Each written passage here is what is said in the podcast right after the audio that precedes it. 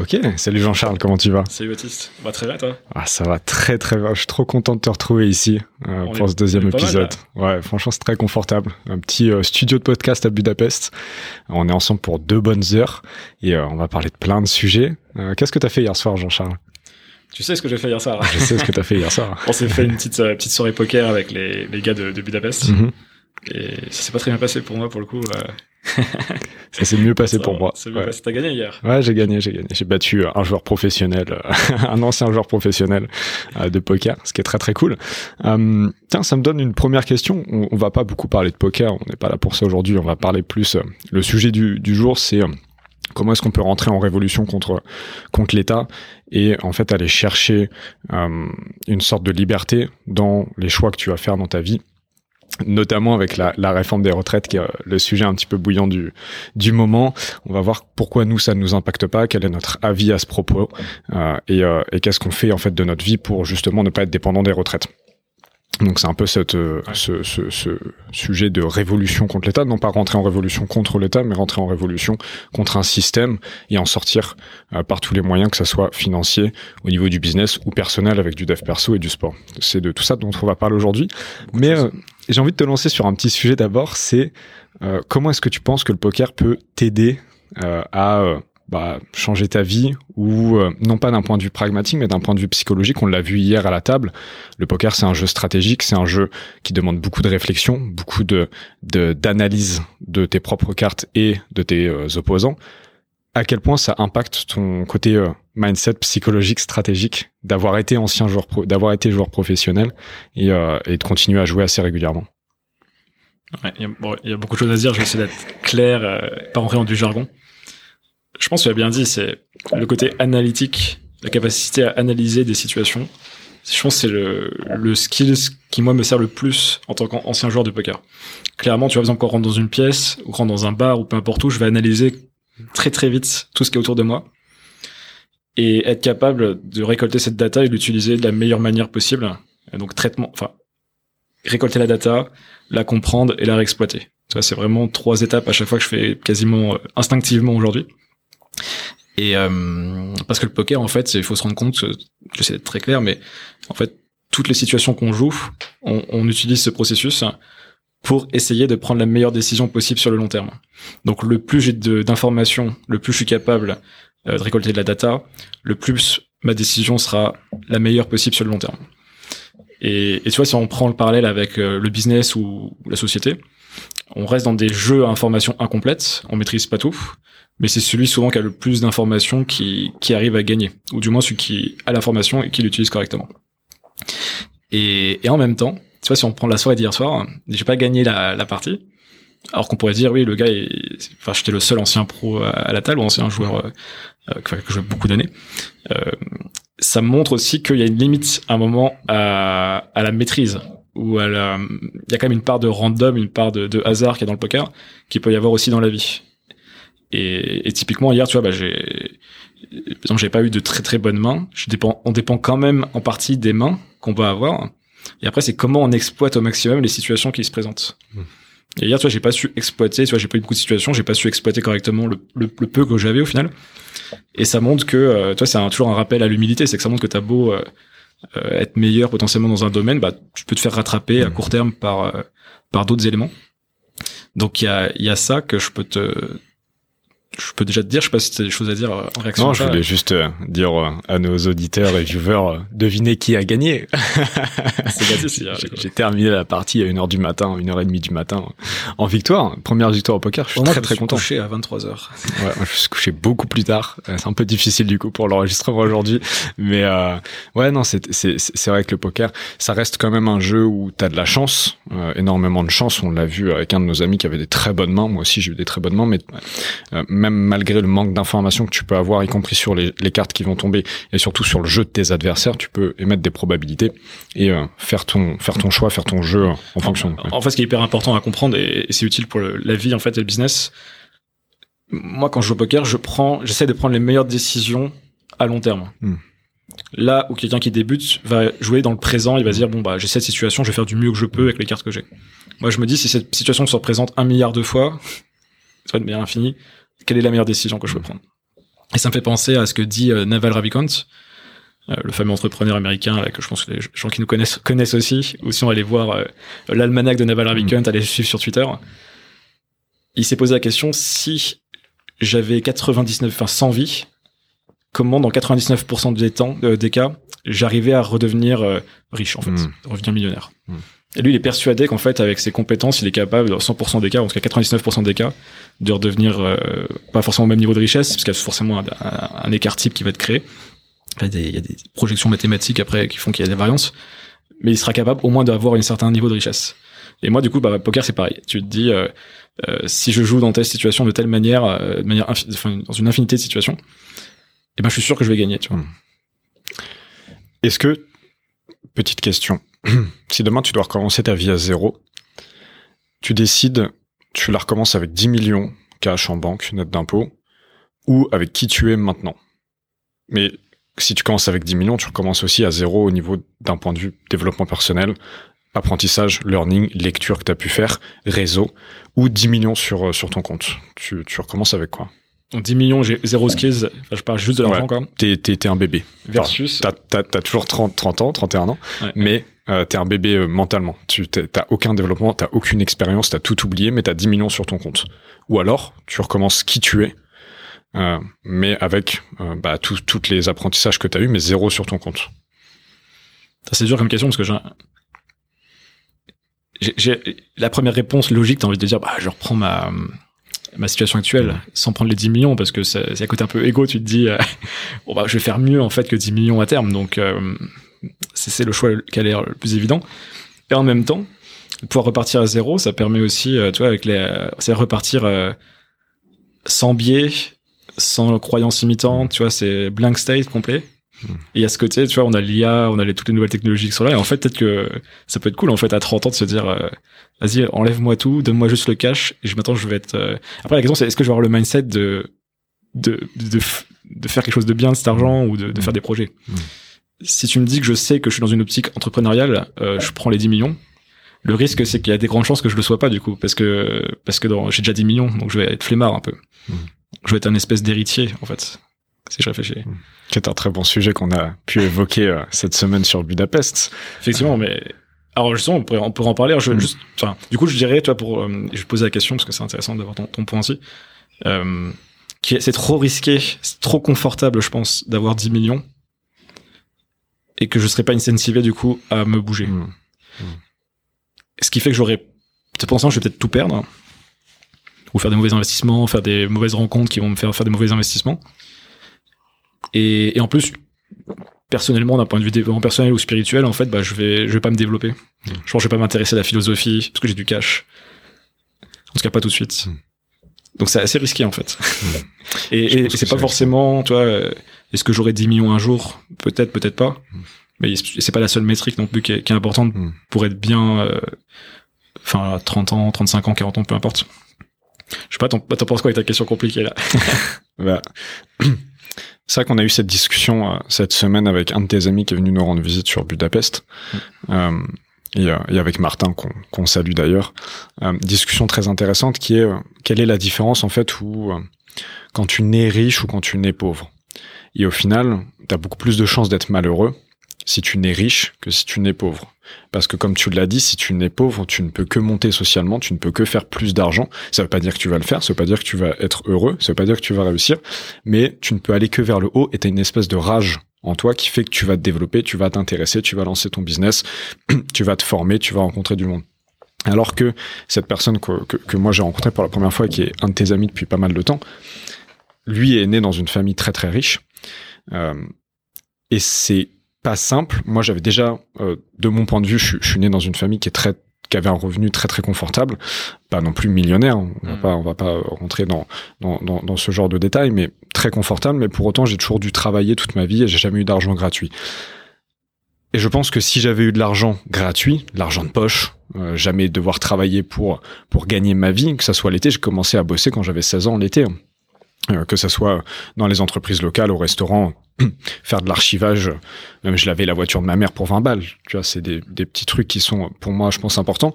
Et le problème, quand tu nais dans une famille extrêmement riche, ou alors, euh, qui n'est pas si riche que ça, mais qui te donne tout ce que tu as, tu n'as plus aucune valeur de l'argent et t'es plus, comme tu l'as dit, incentivé pour en fait te bouger et aller chercher beaucoup plus loin. Et, euh, et ton ami nous racontait, on va on va on va taire son nom évidemment, mais euh, nous racontait que bah, dans sa famille à lui, il y en a, ils ont complètement euh, vrillé parce qu'en fait. Euh, Ils sont nés rentiers, ils sont nés héritiers, ils gagnent cent vingt mille euros par an de rente sans rien faire. Bah, du coup, forcément, tu pètes un plomb. Parce que depuis que t'as quinze ans, c'est, c'est le cas, t'as tout l'argent dont t'as besoin. Pourquoi t'irais travailler? Pourquoi t'irais euh, te, te bouger? Et, et, et, et cette personne-là qui, euh, maintenant, a monté une très grosse entreprise, qui est très reconnue, il a été drivé par quelque chose de supérieur. Déjà, potentiellement, pour faire plus que ce que sa famille a déjà fait. Ça, c'est le premier point. Et secondement, par la passion. Parce qu'il est passionné par ce qu'il fait, parce qu'il Il aime ce qu'il fait plus profondément que tout, et il n'y a pas l'argent qui rentre en jeu, ou en tout cas à beaucoup moins d'égards euh, que euh, que bah, pour beaucoup d'autres entrepreneurs en, en l'occurrence. Et ça m'a amené un peu une réflexion que j'ai écrite cette semaine sur LinkedIn, qui est en fait la différence entre vraiment naître riche et naître pauvre. Et on pense que naître riche, alors il y a différents degrés de richesse. À partir de combien tes parents gagnent, t'es considéré comme riche, c'est une, c'est une bonne question, mais est-ce que naître riche, c'est autant un avantage que ce qu'on peut le laisser penser? Parce que t'as des problèmes de riche, parce que peut-être que tu vas pas être autant drivé, parce que t'as cette pression de se dire, moi je sais que quand j'avais quinze ans, ma mère me disait, toi plus tard t'as intérêt à gagner beaucoup d'argent. Parce que t'aimes trop notre train de vie. On n'avait pas un train de vie, c'est pas les yachts et les jets privés, mmh. mais quand même un train de vie de voyage. J'ai beaucoup voyagé avant mes dix-huit ans. On avait des voitures confortables, une grande maison, manger à notre faim, et je, je suis allé dans les bonnes écoles. J'étais pas habillé du tout en marque, pas dans la consommation, mais dans, dans la consommation d'expérience. J'ai, j'ai été riche là-dedans. Évidemment, ça demande beaucoup d'argent. Ma mère m'a toujours dit, t'as intérêt à très bien gagner ta vie plus tard. Parce que tu vas devoir coller à notre train de vie. Et la chute peut être très brutale si bah tu te mets à gagner le SMIC et que tu peux plus suivre ça. Et donc moi j'avais une espèce de pression qui m'a drivé au final. Ça a été un moteur, mais ça peut aussi être un peu ok, comment je fais, je suis tétanisé, mes parents gagnent X dizaines de milliers d'euros, dizaines de milliers d'euros, X milliers d'euros par mois, comment je fais pour arriver autant? Et je peux pas faire moins qu'eux, tu vois. Alors là on est que sur de l'argent, t'as du développement personnel, t'as plein d'autres ouais. situations, mais t'as beaucoup de choses, ouais. Ça peut être un piège. Ça peut être un, un énorme piège de d'être né euh, riche ou dans une situation confortable. Mm-hmm.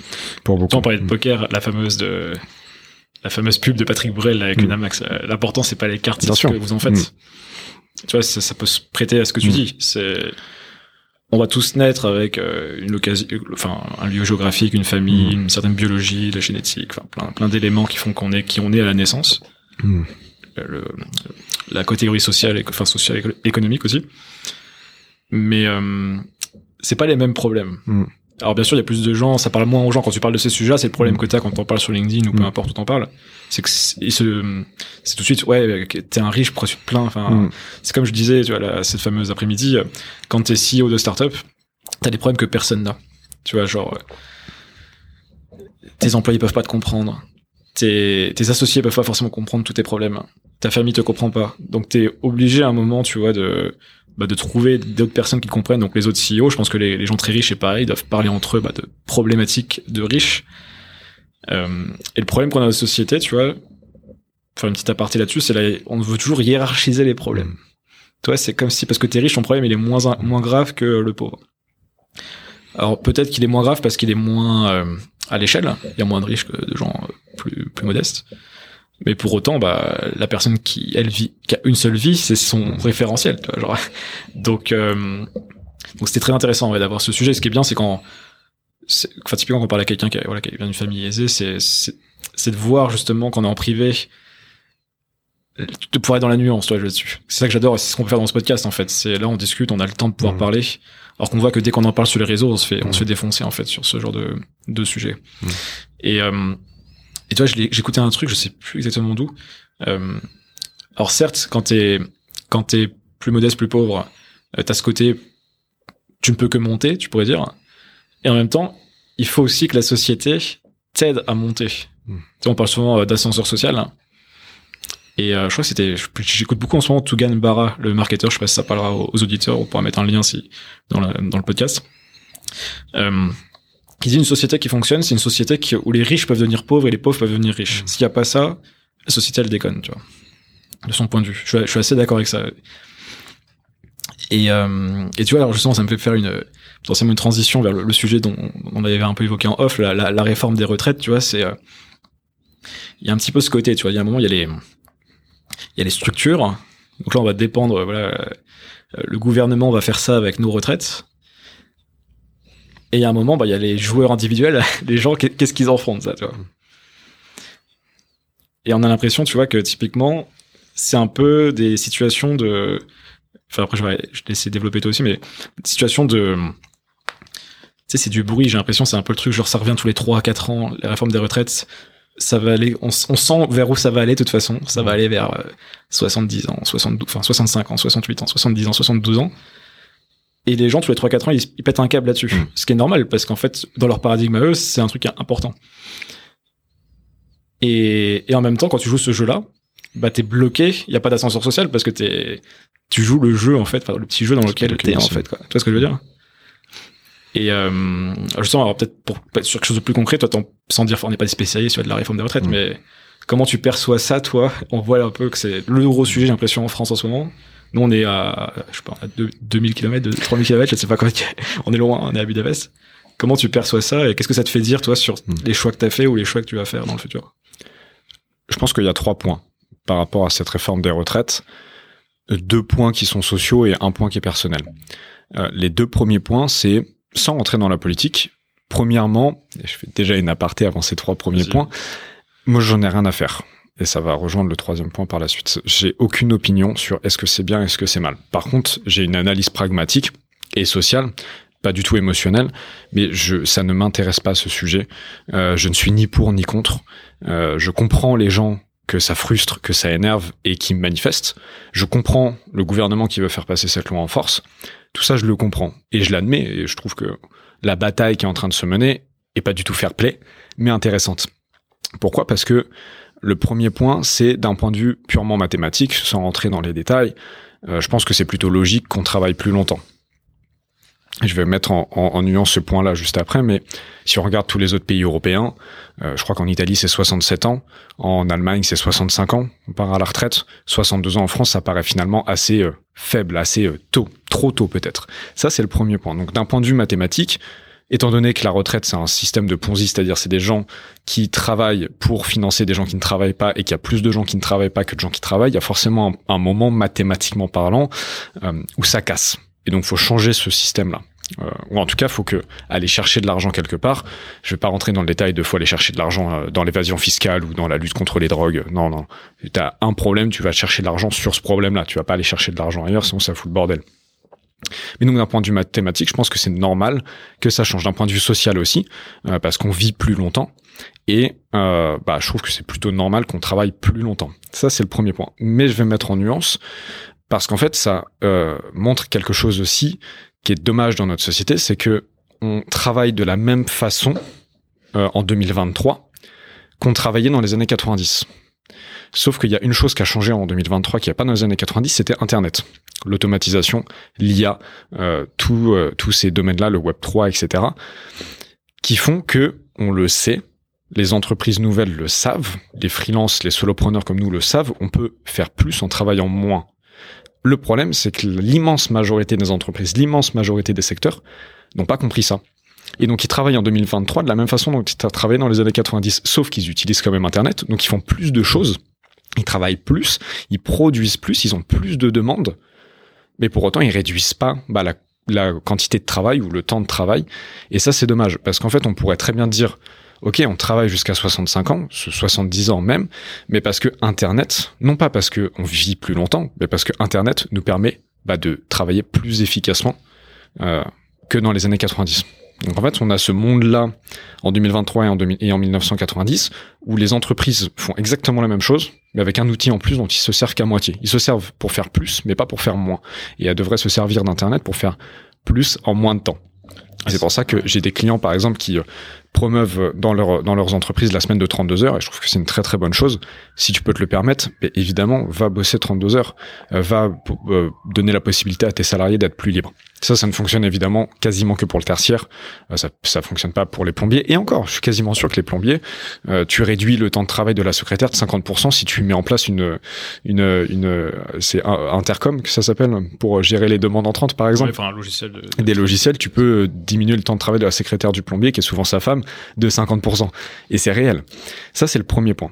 Donc, euh, je comprends qu'il y a un problème à changer, mais en même temps, je trouve qu'on ne prend pas le problème du bon sens. Le deuxième point, euh, c'est d'un point de vue euh, et démocratique et social.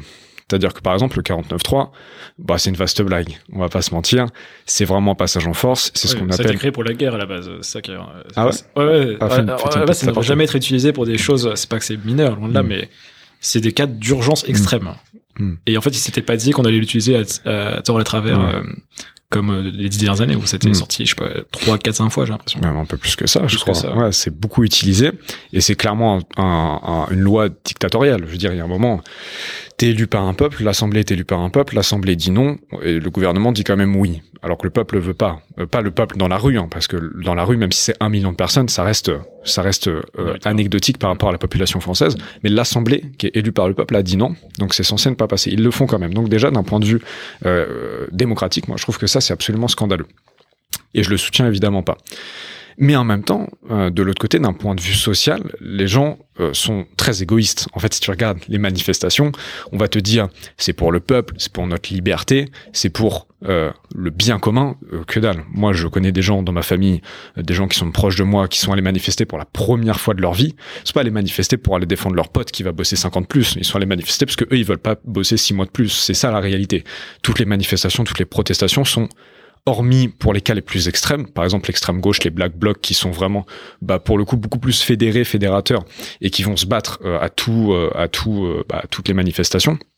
La, la, l'immense majorité des gens, c'est uniquement des gens, euh, d'un point de vue égoïste, qui se regroupent parce qu'eux même ne veulent pas bosser six mois, un an ou deux ans de plus. Ça, c'est le premier, enfin le deuxième point par rapport au quarante-neuf trois.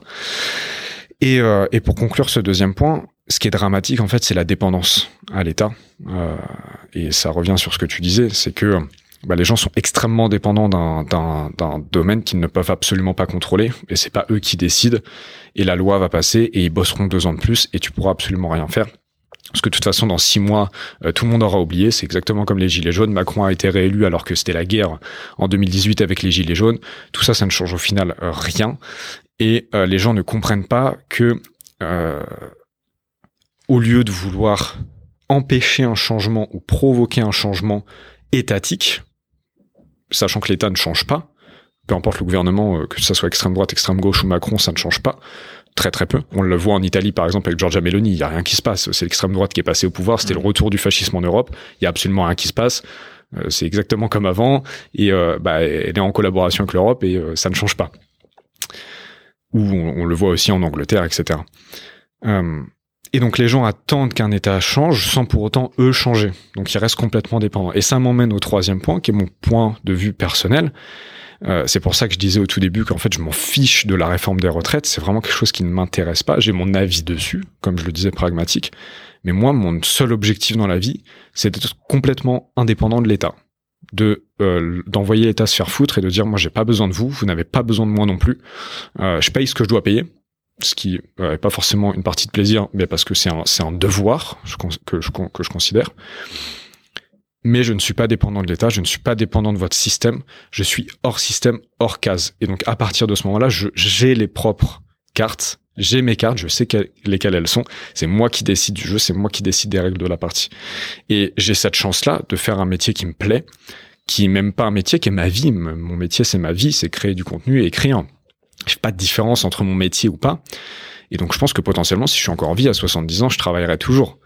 Euh, les, les acteurs, les, les, les présentateurs télé, les chanteurs, ils se posent pas la question à soixante-deux ans, j'arrête. Ça, c'est une, la, la retraite à soixante-deux ans, c'est uniquement pour des gens qui ont ce luxe-là de pouvoir partir à la retraite parce qu'ils font un travail qui ne leur plaît pas ou parce qu'ils attendent la retraite. Je dis que c'est un luxe parce que au final, à soixante-deux ans ou soixante-quatre, ils seront à la retraite.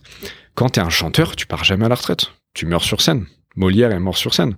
Euh, des présentateurs télé, Jean-Pierre Pernaut, il est mort sur son, il est mort sur son, son plateau, de, son plateau du treize heures. Ils le choisissent aussi, tu peux dire. C'est un choix, il, mais il pourrait mais... arrêter à cinquante ans. Aussi. Moi, je pense pas, parce que c'est ta vie. Quand ton travail, c'est toi, c'est ta vie, tu, n- tu ne peux pas t'arrêter. Euh, Clint Eastwood, il s'arrête pas, il pourrait prendre sa retraite, mais il s'arrête pas, parce que c'est ta vie, et si tu fais pas ça... Moi, je parle souvent avec mon grand-père, qui est, un ex- qui est, un, qui est mon plus grand exemple dans, dans, dans, dans toute ma vie, qui m'a beaucoup appris. Il, lui, il a pris techniquement sa retraite à quarante ans. Il a vendu son resto, il s'est fait suffisamment de cash, il était à la retraite. Alors, retraite euh, euh, euh, qui s'est construite lui-même, hein, pas, pas l'État qui lui donne quoi que ce soit. Maintenant qu'il a soixante-quinze ans, l'État lui donne six cents euros par mois, ce qui est quand même que dalle, alors qu'il a travaillé euh, techniquement et, et, payé, euh, et payé des impôts toute sa vie. Mais par contre, il travaille toujours. Il gère ses logements, il fait les travaux, il gère ses locataires, il n'a pas d'agence, hein, donc il gère ses locataires lui-même, il gère les problèmes, il fait un peu d'investissement, donc il gère ses investissements, il a soixante-quinze ans, il travaille toujours. Pour lui, pour son propre compte, c'est un choix, mais il ne peut pas s'arrêter. Et quand il me dit qu'il est fatigué, je lui dis oui, mais en même temps, arrête de te plaindre, parce que si tu fais pas ça, tu meurs, c'est ta vie. C'est, je pense que quand t'es comme nous, comme ce type de personnes qu'on appelle des entrepreneurs, tu ne peux pas t'arrêter. Donc euh, voilà, c'était mes trois points sur la réforme des retraites. Alors, alors, je vais pas forcément, ouais, je vais pas forcément réagir sur tous les points, parce qu'il y a beaucoup d'éléments, j'aurais presque dû prendre des, des notes. Mais, euh, non, alors, encore une fois, je pense qu'on l'a dit dans le premier épisode, euh, nous, on est entrepreneurs, on est solopreneurs même, donc on est encore plus euh, axé sur notre développement personnel, sur notre lifestyle, sur euh, vraiment l'art de vivre et de faire de sa vie son métier. Mmh. Euh, je pense pas que ça vaille le coup qu'on parte sur des délires plus euh, euh, sociologiques ou, tu vois, plutôt structurels, parce qu'au final, bah, déjà, un, moi, je maîtrise pas le sujet, je mmh. pense que c'est pas notre spécialité.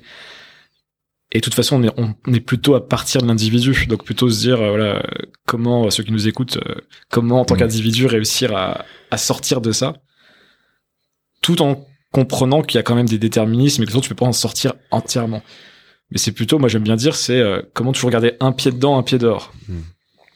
Euh, avoir les deux pieds en dehors, c'est, euh, je pense que c'est, une, c'est même pas que c'est une erreur, c'est que c'est pas possible déjà, et de croire qu'on est entièrement, en, entièrement en dehors du système. Mmh. On va être rattrapé à un moment par quelque chose. Donc, moi, ce qui m'a... Par contre, ma, ma croyance, c'est que... T'as très bien dit, en fait, Internet, les entreprises ont déjà sous-exploité Internet, globalement. Les individus, encore pire. Mm. Tu sais, on, a toujours, on parle toujours de transition... Enfin, peut-être plus trop maintenant, mais numérique. La fameuse transition numérique. Et on n'a jamais dit aux gens... Alors, peut-être un peu avec les personnes âgées, mais... En fait, on n'a jamais dit aux jeunes, aux gens de trente ans, enfin, peu importe l'âge, et vous, euh, ça, ressemble, ça devrait ressembler à quoi, votre transition numérique ? Ça, je me suis posé la question, j'ai commencé à écrire un post LinkedIn que j'ai pas posté encore. Parce que ça me... Moi, je pense qu'il y a un truc qu'on s'y passait, c'est que les gens sont nuls sur Internet. Mmh. C'est que tout le monde sait consommer Internet, mais pas grand monde sait utiliser mmh. proactivement Internet. Il suffit de voir euh, comment les gens font leurs recherches Google, tu vois, sur le truc de base. D'ailleurs, sur ChatGPT, ça va être un vrai sujet, parce que t- on rentre dans l'ère de celui qui va gagner, c'est celui qui sait poser la bonne question. Mmh. Donc, si tu sais pas poser la bonne question, euh, tu vas être à la ramasse dans les, dans les prochains mois, les prochaines années. Et ce qui est bizarre avec Internet par rapport aux anciens médiums, c'est qu'avant, tous les médiums, la télé, la radio, et cetera, les journaux, c'était des médiums de consommation. Et Internet a été vendu comme ça au début. Bah, vous allez pouvoir consommer mmh. l'information de manière euh, enfin, simple, directe, illimitée. Sauf que les gens ne prennent pas en compte l'aspect création. Et, et ça rejoint ce que tu disais, tu vois, sur, on va pouvoir développer là-dessus après, sur l'aspect plus écriture, euh, création de projet, et cetera. Mais c'était le premier point.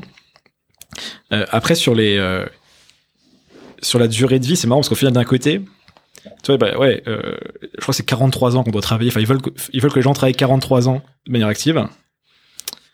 Bon, déjà, moi, c'est mort du coup parce que il faudrait que je travaille jusqu'à plus de soixante-dix ans parce que je sais pas si je suis considéré actif ou pas. euh, ouais. Je sais même pas, en tant qu'entrepreneur. Donc, euh, moi, je pars du principe, ouais, je vais faire le, le pari de l'entrepreneur. Mm. Considérez que vous aurez pas de retraite. Mm. Et c'est plus simple comme ça. Au moins, comme ça, vous faites votre cash, vous faites votre life. Et vous faites votre propre retraite comme fait ton, ton grand-père. Quoi. Je pense que c'est un meilleur pari que parier sur la retraite. Mmh. Euh, et tu vois, je pensais aux sportifs quand tu as dit ça tout à l'heure sur euh, peut-être qu'on pourrait travailler de manière plus efficace pour travailler moins, mais aussi peut-être qu'on peut travailler plus efficace et moins euh, dans nos journées, dans nos mois, mais plus longtemps. Mmh.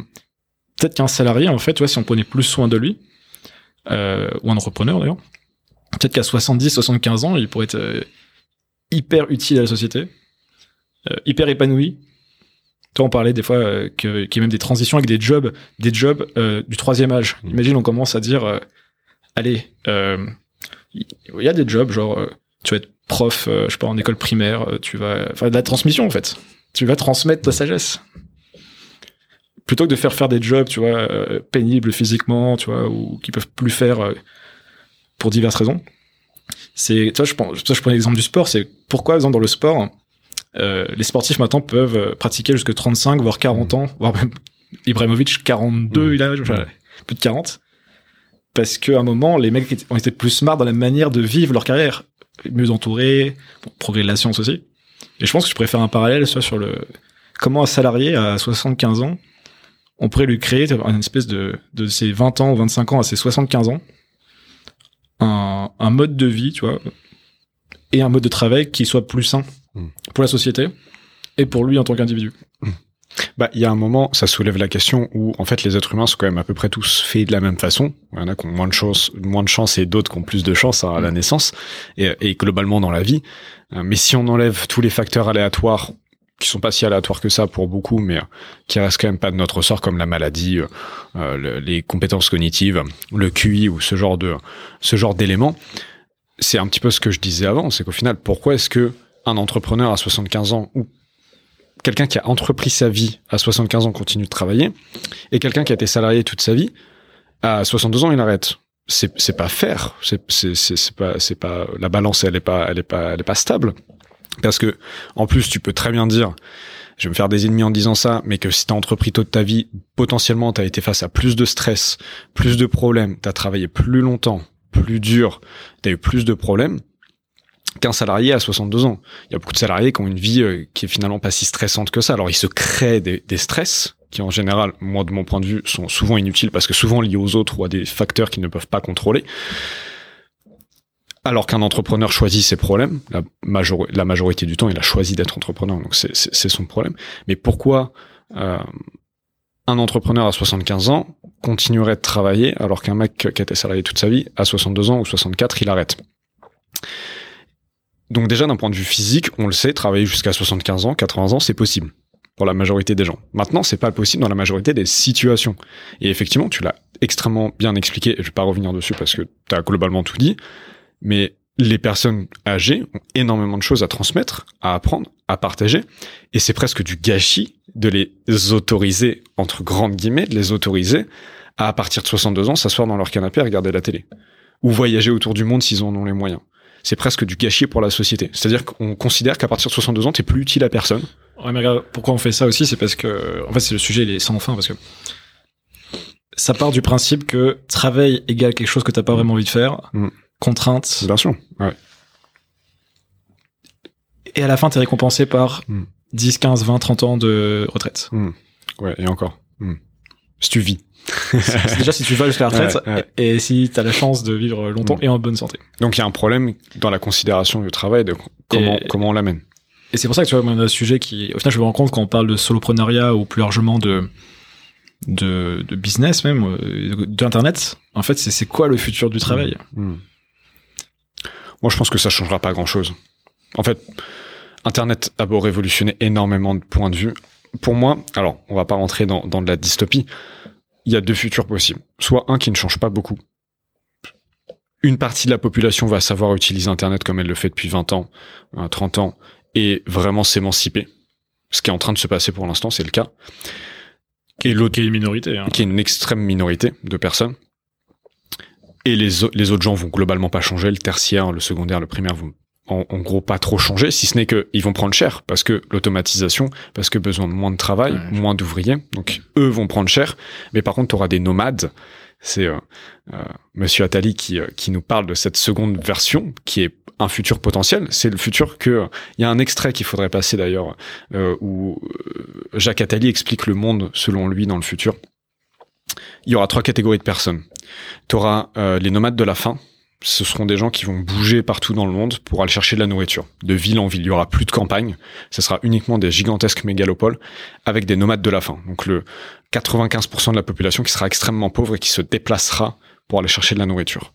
T'auras quatre pour cent de la population euh, qui seront plutôt sédentaires. Et ça, en fait, ce seront bah, les, encore les employés, euh, les personnes qui travaillent pour les États, pour les grandes entreprises, les fonctionnaires, euh, les policiers, euh, les pompiers.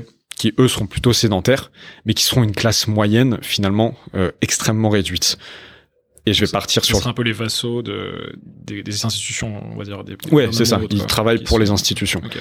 Et ça, et en fait, ça vient, ça vient. Euh, j'explique juste après ce qu'est la dernière partie de la population, même si vous pouvez avoir une petite, une petite idée. Mais euh, le, ça, ça vient euh, appu, s'appuyer sur le fait que depuis trente ans, cinquante ans en, en Occident et, et vingt ans, trente ans dans, dans les BRICS, pays en, en cours de développement, qui sont maintenant beaucoup plus développés ouais. que l'Occident. Ce qu'on disait, qu'on se rassurait quand on était au lycée, enfin moi au lycée au collège, ouais. ouais, c'est vieux. C'était le terme, mais maintenant ils sont encore plus, ils sont bien plus devant l'Occident, notamment la Chine et l'Inde. Euh, eux, ils ont une explosion de la classe moyenne que nous on a eu dans les années euh, entre trente et soixante dans l'idée, si on enlève la guerre de, de, de, de l'équation. Et maintenant l'idée, c'est comment tu réduis cette classe sociale moyenne, ou alors tu la fais baisser de niveau, parce qu'en fait on peut pas tous être euh, à cette classe, dans cette classe moyenne. Il y a un problème quelque part. Donc soit tu fais, tu baisses le, la classe moyenne haute, euh, soit tu remontes la classe moyenne basse, mais du coup ça s'équilibre. Mais il y a un problème, il y a, y a, y a une équation à résoudre. Et donc la dernière partie de la population, selon Jacques Attali, euh, que je ne respecte pas beaucoup, euh, mais euh, qui dit quand même des choses plutôt intéressantes, mais qui sont très très flippantes. Comme dit souvent les gens avec Jacques Attali, c'est qu'il dit tellement de choses que de temps en temps il a raison. Parfois il a raison. Et, et oui, oui. Parfois il a raison. Et, euh, qui est pas sur LinkedIn d'ailleurs. Ah ouais? Et, euh, bah, je l'ai jamais vu, tant mieux. Et euh, il dit la dernière population, ça sera euh, les nomades riches. Il utilise un autre terme pour ça. Okay.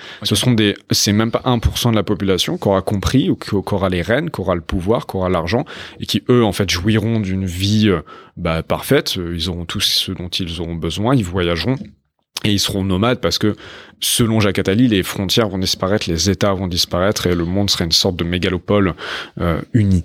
Donc euh, ouais. c'est ouais. Ok. T'as... Je sais pas si t'avais conclu sur ça. Non, j'ai fini. Sur euh... ouais, alors moi j'ai, j'ai cette croyance forte aussi, je l'avais dit dans un podcast euh, qui s'appelle l'Antischool, d'un ami qui s'appelle Hugo Brouillard, j'en profite, ça va faire une petite promo. euh, il m'a demandé parmi mes convictions pas forcément populaires ou partagées par tous, et je disais sensiblement la même chose, que je pense que les inégalités vont être vont se creuser mmh. très fortement mmh. dans les prochaines décennies. Mmh. Même avant l'I A, je pensais ça, là, l'I A me le conforte, euh, me mmh. conforte dans cette idée. Et que il y a une partie de moi voilà qui qui se dit euh, c'est dommage pour euh, pour la majorité des gens, et en même temps c'est euh, comment m- moi égoïstement, et comment les gens que, qui me suivent et que j'aime peuvent justement tirer parti de ça. Mmh. Et euh, justement il y a un livre qui s'appelle euh, The, Indi- The Individual Sovereign, Individu souverain, euh, de James Davidson, qui est un des livres fondateurs de la pensée de Ravikant, ce que je cite encore, je l'ai cité tout à l'heure, qui explique ça justement, à quel point les institutions qui veulent tout contrôler, tout centraliser, vont perdre en, en, en capacité de, de, de gérer l'ensemble, on va dire. Et comment les individus prennent de plus en plus d'influence, de pouvoir, euh, d'antifragilité. Enfin, ils sont en train de se développer. Et on le voit de façon avec le, le, les influenceurs, tu vois. Et c'est une partie de la population déjà qui, qui s'émancipe sur ça. Faut nuancer ça, parce que c'est pas toujours le cas, parce que ça dépend des business models. En tout cas, voilà, il y a des individus qui vont avoir autant, voire plus de pouvoir que des États, mmh. si c'est pas déjà le cas. Mmh. Et, et c'est vraiment un livre que je conseille à tout le monde. Tu vois, je regarde la caméra, faut lire The Individual Sovereign, parce que je pense que quand, quand on comprend ça, en fait, on, on shift complètement, et on se dit, ok, maintenant quelle stratégie je mets en place, comment j'imagine ma vie. Et moi, c'est par exemple le gros changement que ça m'a fait. C'est ce que je, je sais plus si j'en ai parlé la dernière fois, mais c'est cette idée de cercle concentrique que j'aime bien souvent employer. C'est Euh, avant, je voyais ma vie un peu comme faut résoudre des grands problèmes qui sont très éloignés de moi, et, et les cercles du coup étaient, enfin, si c'est des cercles concentriques, ils étaient très, le premier cercle était très éloigné de moi. Mmh. Maintenant, je me dis juste, moi, je suis individu, je me développe, et j'essaie de de faire des cercles de plus en plus gros autour de moi. Et un jour, ça se trouve, ça, ça touchera le monde entier, mais c'est pas l'ambition de départ. Et, et chaque cercle qui se crée renforce les précédents. Ce qui fait que tu deviens un peu indestructible, antifragile, tu vois, et tu, tu es dans des cercles vertueux, et cetera.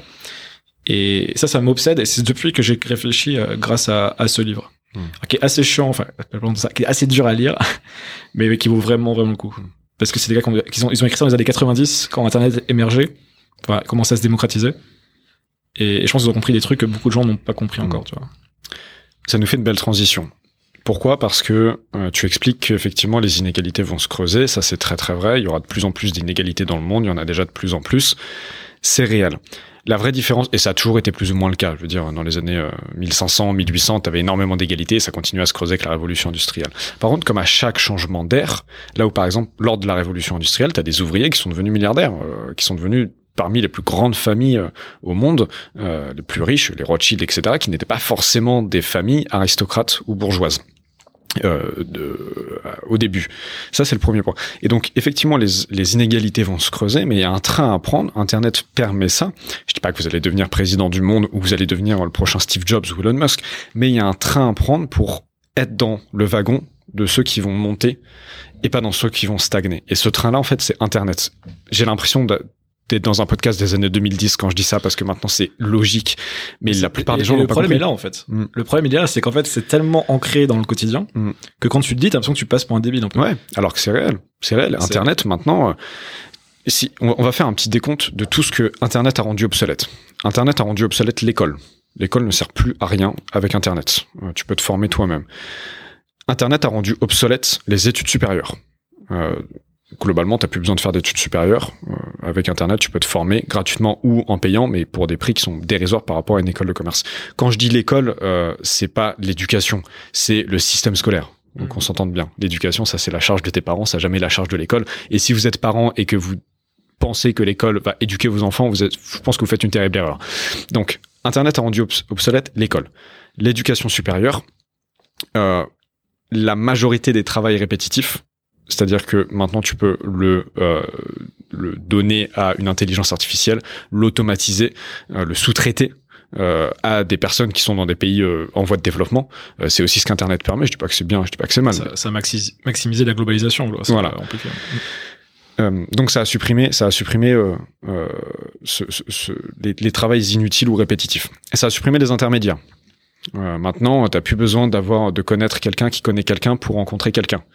Avec Internet, LinkedIn, les réseaux sociaux, tu peux rentrer en contact avec qui tu veux, n'importe quand, euh, à l'autre bout du monde. Et si tu l'harcèles en lui envoyant un mail par jour pendant cinq ans, probablement qu'Elon Musk te répondra un jour. Tu vois. Donc, ça a supprimé les intermédiaires de réseau. Euh, qu'est-ce que ça a supprimé d'autre, Internet? Internet, euh, ça a supprimé les barrières à l'entrée pour le business. Euh, avant, il fallait du cash. Fallait des compétences, fallait un réseau, fallait beaucoup de monde, euh, fallait des ingénieurs pour monter un business, pour monter une entreprise, un site internet dans les années deux mille. Maintenant, t'as plus besoin de rien. Wix, ça coûte quinze balles par mois, les réseaux sociaux sont gratuits et euh, ton ordinateur, tout le monde en a un. Et si vous n'avez pas d'ordinateur, vous avez un téléphone. Donc, il n'y a plus de barrière à l'entrée. Il n'y a plus de besoin de demander la permission à qui que ce soit. Avant, pour entrer dans une entreprise, il fallait demander la permission au boss, qui regardait si tu avais un bon diplôme, qui regardait si tu pouvais rentrer chez eux. Maintenant, tu peux avoir cette entreprise comme cliente si tu as fait zéro année d'études. Parce que tu n'as pas demandé la permission à qui que ce soit, tu as créé ton propre truc. Et je peux continuer cette liste-là indéfiniment, mais Internet a littéralement tout cassé. Le problème, c'est qu'il est venu apporter quelque chose en plus. Il est venu apporter la consommation de masse. TikTok, les réseaux sociaux, YouTube, Netflix. Les gens ne font que consommer, et ça revient sur ce que tu me disais, et il n'y a pas de création. Il n'y a pas de création de valeur, et les gens ne se rendent même pas compte. J'ai vraiment l'impression d'être dans un podcast des années deux mille dix quand je dis « Internet peut changer votre vie », mais c'est réel, et les gens ne le savent toujours pas. C'est ça qui est assez fonda... qui est, qui est, qui est assez fou. Et ça nous fait du coup une belle transition. On a parlé du système des retraites, on a parlé de la dépendance à l'État, de globalement quelle était notre vision pour le monde du futur, dans un point de vue plutôt dystopique, utopique. Le deuxième sujet, c'est comment est-ce que tu t'émancipes, un pied dedans, un pied dehors, mmh. comment est-ce que tu euh, crées tes cercles concentriques. Et il y a une phrase que tu m'as dit tout à l'heure euh, qui est euh, très intéressante, c'est en fait, moi, la retraite, euh, bah je prends le risque, ça reste un risque, on va pas se mentir, mais je me fais plus confiance à moi-même qu'à l'État pour financer ma retraite. Comment est-ce que tu fais pour justement t'émanciper bah, de cette société, de cet État et prendre ce risque-là? C'est quoi? D'un point de vue personnel, on peut parler business, mais je pense qu'on va surtout aller sur le domaine de l'écriture, de l'émancipation par l'écrit, par le contenu. Comment est-ce que tu euh, décides de ta propre vie euh, avec euh, ce qu'Internet t'offre? Ouais. Mais tu vois, si je pas, du coup, on peut parler d'exemple même personnel, je pense que ça parlera plus. Dans, dans mon cas, on parlait de poker tout à l'heure, moi, ça a été la, la première brique. Tu vois, moi, j'ai, là, j'ai trente et un ans. Euh, je me rends compte à, à quinze seize ans que, bah, que l'école, ça me plaît pas, que je m'ennuie, que je sens que ça m'amène dans une trajectoire qui me convient pas. Vraiment, le monde des adultes me faisait vraiment peur quand j'étais ado, tu vois. C'était vraiment... Euh, c'est de se faire chier, quoi. Ça n'a pas l'air drôle, leur life. Surtout quand on te dit que ta meilleure, ta meilleure, euh, ta meilleure vie, tu l'as à dix-huit ans, quoi. Je me disais, je suis pas loin de dix-huit ans, c'est, c'est trop proche, quoi. Et, euh, et je pense pas que j'ai compris. C'est pour ça que je jette pas la pierre aux gens. J'ai pas compris intellectuellement comment Internet allait pouvoir me, me sortir ce guêpier. J'ai compris en, en faisant. Mmh. En fait, tu vois, si je pense à ma, ma propre situation, ce que j'inciterais aux gens le plus de faire, c'est se bouger, en fait. Et que si tu te bouges, tu vas forcément tomber sur Internet parce que il est autour de toi, Internet. Et tu vas forcément l'utiliser pour faire des choses. Donc tu sais quand même l'utiliser un petit peu. Au moins, tu sais faire des recherches sur Google. Et, et moi, c'est ce qui m'est arrivé, c'est de me dire, c'est, en limite, c'est anecdotique que ce soit le poker qui, moi, m'a aidé à sortir un petit peu de cette situation. C'est, c'est, je me suis bougé. Je me suis dit, euh, je, en, je redouble ma seconde. C'est les vacances d'été. Je, je me suis fait défoncer par les profs, je me suis fait défoncer par les, bon, ma famille évidemment qui comprend pas ce qui m'arrive, pourquoi je redouble alors que j'avais pas de problème avant. Et euh, les conseillers d'orientation, bah tout le monde me prend pour, et mes anciens potes, tout le monde me prend pour un, un raté. Et, et du coup pendant ces deux mois-là, je sais pas, j'ai un truc, je me dis il faut que je trouve quelque chose. Là. Et, et ouais, ça a été le poker, mais ça aurait pu être tellement d'autres choses. Et, et en fait c'est le fait de lancer quelque chose, d'avoir un drive, d'avoir un projet. De, de résoudre des problèmes, genre euh, comment je fais pour euh, euh, je sais pas comment déjà comment je fais pour télécharger un site de poker, c'est débile mais où ils sont les sites de poker, ok, comment je joue sans argent, ok j'ai réussi, euh, comment je gagne mon premier euro, ok j'ai réussi, euh, comment je j'utilise investi- intelligemment ces premiers euros que j'ai gagnés ou premiers dollars pour en faire un peu plus, ok comment, tu sais c'est toujours des résolutions de problèmes en fait, comment je trouve des gens qui veulent faire la même chose que moi pour aller beaucoup plus vite et beaucoup plus loin, ok je résous ce truc. Et en fait, j'ai fait que ça. J'ai fait que je savais pas du tout ce que je faisais, mais j'avais toujours un petit problème, enfin un, plutôt un, un problème. Et le mouvement et le fait d'être drivé, de pouvoir sortir d'une situation et de résoudre chaque problème, crée un momentum qui fait qu'après, en fait, tu te rends, te rends même pas compte. En fait, après, tu fais beaucoup d'argent. Et, et l'argent limite, c'est presque à côté. En tout cas, tu progresses dans un domaine. Et, et il se trouve qu'effectivement, si j'avais, c'est grâce à Internet parce que euh, j'aurais pas pu faire ça en Euh, le poker en, dans le vrai monde, en, en le physique. Déjà, parce que j'étais, j'étais mineur, donc déjà, c'était illégal. Mais, tu vois, avantage d'Internet, c'est que je peux quand même contourner un peu les règles, tu vois. On, on me prendra pas, on me tirera pas à rigueur euh, quinze ans après, quasiment. Enfin, littéralement quinze ans, parce que seize ans, trente et un. Mais, euh, mais clairement, euh, Internet m'a donné accès, en fait, à un jeu, euh, auquel j'avais pas eu accès quinze ans avant, pas de la même manière. Et m'a permis d'avoir les, la feedback loop aussi. Et la possibilité, bah, justement, de casser les barrières, de rencontrer les bonnes personnes. Enfin, tu vois, c'est, c'est infini, je, je pourrais continuer, mais, mais la question de départ, ouais, c'est com- c'était quoi la question, le, la, la réflexion? Que, ouais, comment est-ce que tu fais pour sortir de cette société, de ce système, mettre un pied dedans, un pied bah, dehors? Je, je pense qu'il faut que t'aies la rage, déjà. Faut que t'aies un côté, en fait, c'est, c'est, moi, j'ai du mal à me rendre compte, parce que je l'ai eu jeune, et je pense que toi aussi, on se ressemble là-dessus. Il faut trouver un moment, un truc qui fait que c'est, c'est tellement insupportable de rester dans la situation qui est, qui est une situation confortable, anesthésiante, tu vois, qui te, qui te fait rester dans un dans quelque chose qui en fait est ok, tu vois, l'école, c'est, tu te lèves le matin, c'est chiant, mais bon, tu t'assis, t'attends, euh, tu vois, tout le monde, les gens ils arrivent hein, globalement, hein, tu vois, ils, ils disent bon à l'école. Euh, donc ça veut dire qu'à un moment il y a une révolte à avoir. Il y a, il y a un moment faut être un, faut être un peu révolté contre quelque chose. Et je pense que ça peut arriver, tu vois, à, à huit ans, à quinze ans, à trente ans, à soixante ans. Mais à un moment, il faut, ça part toujours d'une, d'une crise et d'une révolte, je pense. Et Internet, c'est que de l'outil, en fait, mmh. qui me fait matérialiser dans le monde euh, la révolte que tu as et après, elle va se manifester de plein de manières différentes parce que ça, c'est, ça, c'est unique à chaque personne. Mmh. Mais, euh, mais je pense que c'est ça qui est pas mal, c'est que Internet donne la possibilité à n'importe quel mec un peu énervé ou quelle fille un peu énervée de s'émanciper. Mmh. C'est un outil d'émancipation, je pense. Mmh. Ouais. Bon, après, on va essayer de donner des trucs plus concrets, peut-être, mais moi, ça donne un peu, parce que je réfléchis en même temps, là, un peu comment moi je l'ai vécu. D'émancipation ou de contrôle, d'ailleurs. Mais, euh, c'est, de c'est, contrôle, c'est-à-dire euh, bah, Internet permet de contrôler les masses. C'est encore un autre. Euh... Ouais, mais en fait, c'est, c'est le propre, tu vois. En, en philo, il y a un terme, c'est le pharmacon, c'est euh, tout, tout outil, toute technologie, toute technique, et aussi bien un remède et un poison. Mmh. Et après, c'est qu'est-ce qu'on en fait. Il se trouve que si on va plus loin, effectivement. Euh, individuellement, on a moins de force que Google ou Facebook.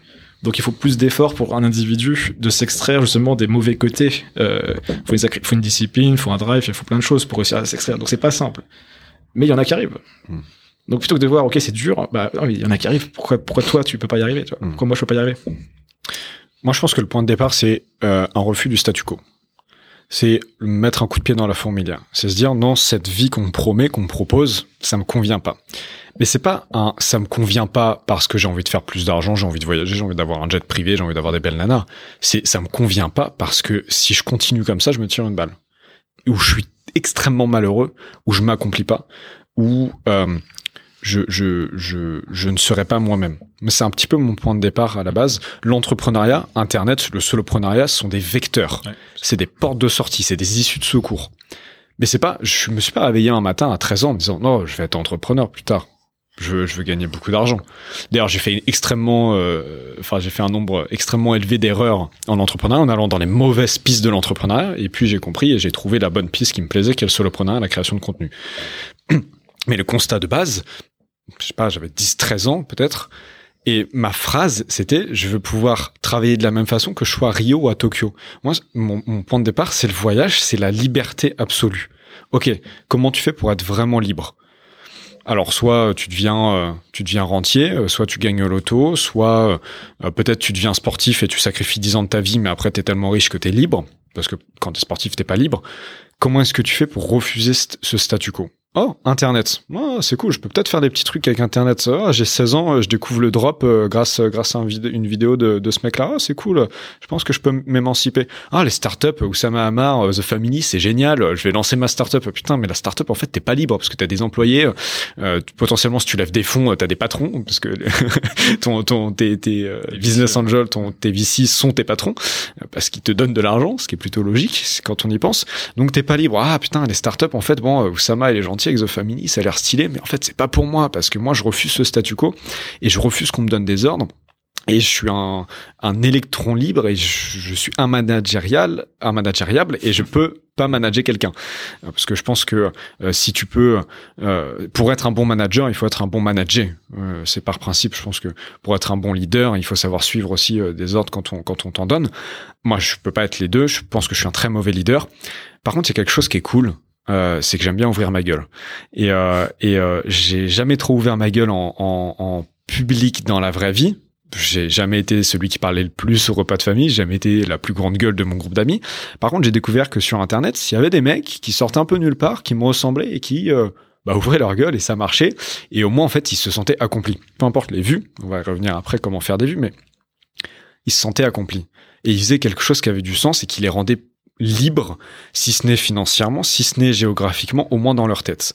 Et refuser ce statu quo de, bah en fait, euh, tu t'es éduqué, on, on, on, t'é, on t'éduque, tu fais l'école, tu fais tes études sup, tu prends un boulot, tu fermes ta gueule, et tu continues et t'avances comme ça dans la vie et t'essaies de trouver du bonheur le week-end avec ta femme, si elle est pas trop chiante, tes enfants s'ils crient pas trop, ou tes potes euh, pour, pour aller une, une cinquantième fois de l'année en boîte. Bah non, moi je me dis non, c'est pas ça qu'il me faut. Et donc, je fais quand même un parcours assez classique, euh, très chanceux, très chanceux. Je remettrai jamais ça en cause. Et si c'était à refaire, je le referais probablement, mais d'une façon différente. Je fais parcours classique. Je vais en école de commerce. Pourquoi euh, je vais en école de commerce? Pour deux raisons. Premièrement, c'est pression sociale, pression de mes parents, dire bah non, faut que tu fasses des études. On sait que tu veux entreprendre. On sait. J'ai commencé quasiment à entreprendre avant de rentrer en école de commerce. On sait que tu veux être libre, mais euh, on sait jamais. La sécurité, le harnais. Bon, ok, je fais, je fais, je fais une école de commerce. Euh, deuxième raison, c'est parce que pourquoi une école de commerce, c'est pas la fac d'éco ou une fac de philo, qui m'aurait d'ailleurs peut-être plutôt plu, ou une fac d'histoire surtout. J'aurais adoré faire une fac d'histoire, euh, parce que c'est ce qui me laissait le plus de liberté et le plus de potentialité de d'issue de secours possible. Si tu veux en fac d'histoire, t'as pas beaucoup, de, t'as pas, t'es, t'es assez fermé quand même. T'es dans un groupuscule, euh, t'as pas beaucoup de possibilités. L'avantage de l'école de commerce, c'est que moi, quand je, je suis arrivé, on m'a demandé qu'est-ce que tu veux faire plus tard. J'ai dit j'en sais rien. Ils m'ont dit bon bah bienvenue. C'est un peu le principe des écoles de commerce. C'est soit ça, soit tu dis bah moi je veux rentrer chez L'Oréal. Et donc là ils t'acceptent aussi. Peut-être un peu mieux d'ailleurs. T'acceptes mieux d'ailleurs, je pense. Euh, mais c'est ce, ce refus de bousculer le statu quo et, et donc j'ai fait quatre ans. J'aurais dû en faire cinq. J'aurais dû faire un master deux, euh, mais j'ai arrêté parce que en fait ça devenait plus fort que moi de vouloir partir, sortir de la classe, euh, envoyer se faire foutre le prof, même si j'avais des profs géniaux pour la plupart, mais euh, de me dire non, en fait, euh, je refuse ça parce que je sais que je vais être malheureux. Et quand j'ai utilisé la métaphore tout à l'heure de se tirer une balle si tu continues dans cette situation-là, euh, j'ai jamais eu besoin d'être salarié de ma vie, hormis euh, en job d'été. Et hormis pour des petites missions euh, euh, sporadiques, euh, qui sont qui n'ont rien à voir avec Internet. Hein. C'était des livraisons, des choses comme ça. Et, je, et c'est, c'est là où j'ai compris. Je me dis, mais si je fais ça toute ma vie, c'est pas possible. Il faut que je trouve un échappatoire. Et je pense que je suis pas. J'ai, j'ai, j'ai, j'ai un gros avantage dans ma vie, c'est que j'ai été très bien élevé. Et donc, j'arrive à. Moi, j'aime beaucoup. Euh, j'aime beaucoup ce terme. Tu percutes. Je percute vite. Et ça, c'est, ça a été ma qualité dès le début. Je suis adaptable, je percute, je comprends. Je peux m'adapter aux gens et aux discussions. Je peux avoir une discussion avec un milliardaire, ça va aussi bien se passer que la, la, une discussion avec un communiste, euh, parce qu'en fait, je peux m'adapter aux gens et je peux comprendre et je juge jamais. Je juge absolument jamais. Mais ça, c'est ma qualité. Mais j'ai aussi un défaut, c'est que je pense que je suis pas du tout plus intelligent. Et ça, je le dis assez souvent, c'est que moi, mon objectif, c'est quand je suis à table avec des gens, j'essaie qu'ils soient tous plus intelligents que moi. Et là, La, la réalité, c'est que c'est souvent ce qui se passe. Je trouve que les gens sont beaucoup plus brillants que moi. Ils ont des, une vision du monde qui est beaucoup plus euh, euh, travaillée que la mienne. Et ils ont, euh, ouais, ils ont des compétences que j'aurais jamais. Euh, et pourtant, j'arrive quand même à, à vivre de ma passion et à refuser ce statu quo et à me bouger parce que je travaille de façon intelligente.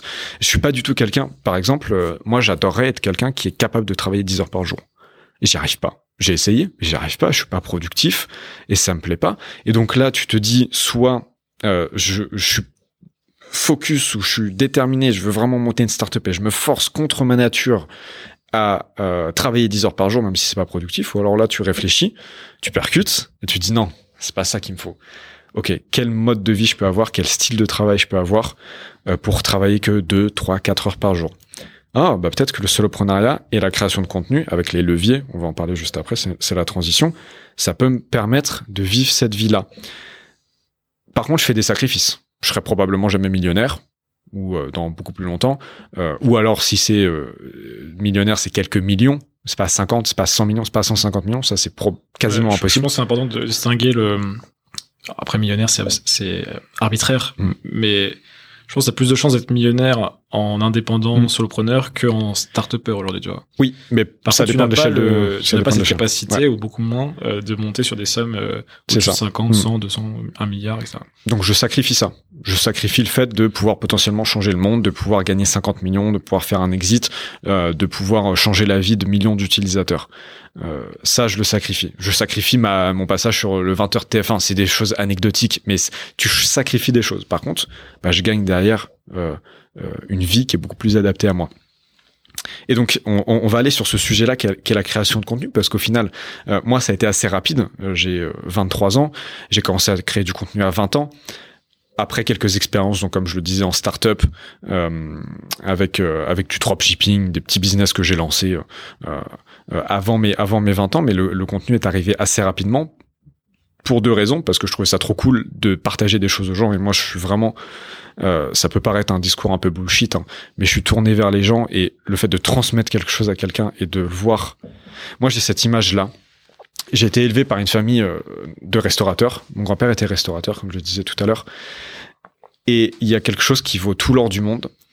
C'est quand quelqu'un s'assoit à ta table, que tu as cuisiné un bon plat et qu'il sourit. Il n'y a rien qui vaut plus cher que ça. D'autant plus si c'est ta famille ou tes amis, mais même si c'est un parfait inconnu, c'est incroyable comme sensation de... Parce que tu as donné quelque chose à manger à quelqu'un, il sourit. Pour l'instant, je ne suis pas encore restaurateur, je le serai peut-être dans le futur. Mais ma nourriture, mon plat...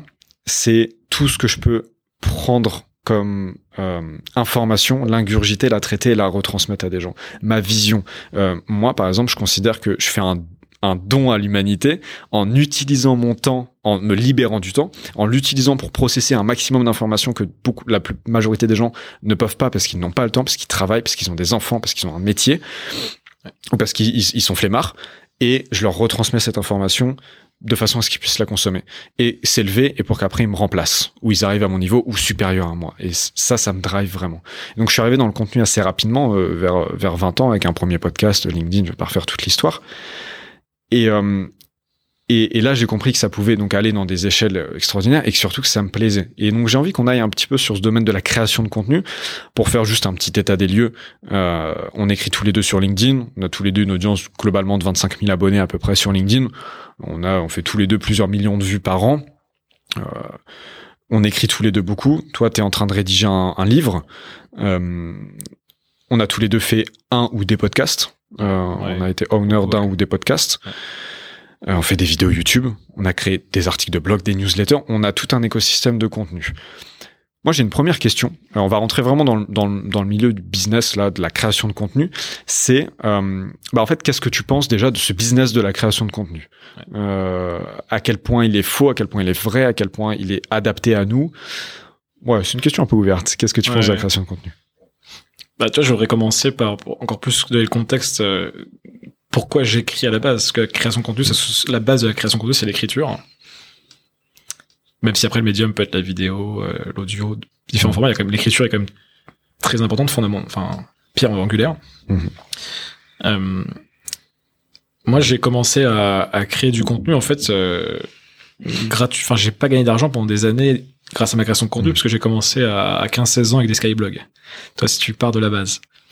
C'est que moi, j'ai toujours aimé, Euh, soit faire de la curation ou pouvoir euh, raconter un peu ma vie ou euh, transmettre des choses aux, aux gens.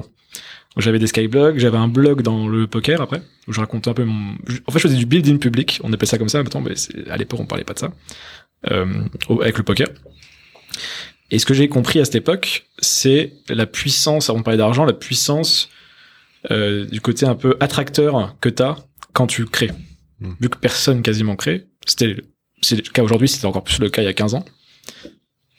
Je me suis rendu compte qu'en fait, tu te, enfin, tu attires les gens, euh, des gens de beaucoup, qui ont beaucoup plus de chances d'être tes amis, qui vont partager des valeurs, qui vont partager un, un objectif qui est en com- commun avec toi. Et, euh, et, que, et quand je comparais, on va dire, avec les gens que j'avais, je sais pas, en, en cours, par exemple, je me disais, bah, c'est quand même mieux, en fait. Euh, les, ils ont l'air quand même plus quali. Les, les gens que j'ai en train de rencontrer, en tout cas, ils me correspondent plus. Les gens que je rencontre grâce à, à ce que j'écris sur Internet.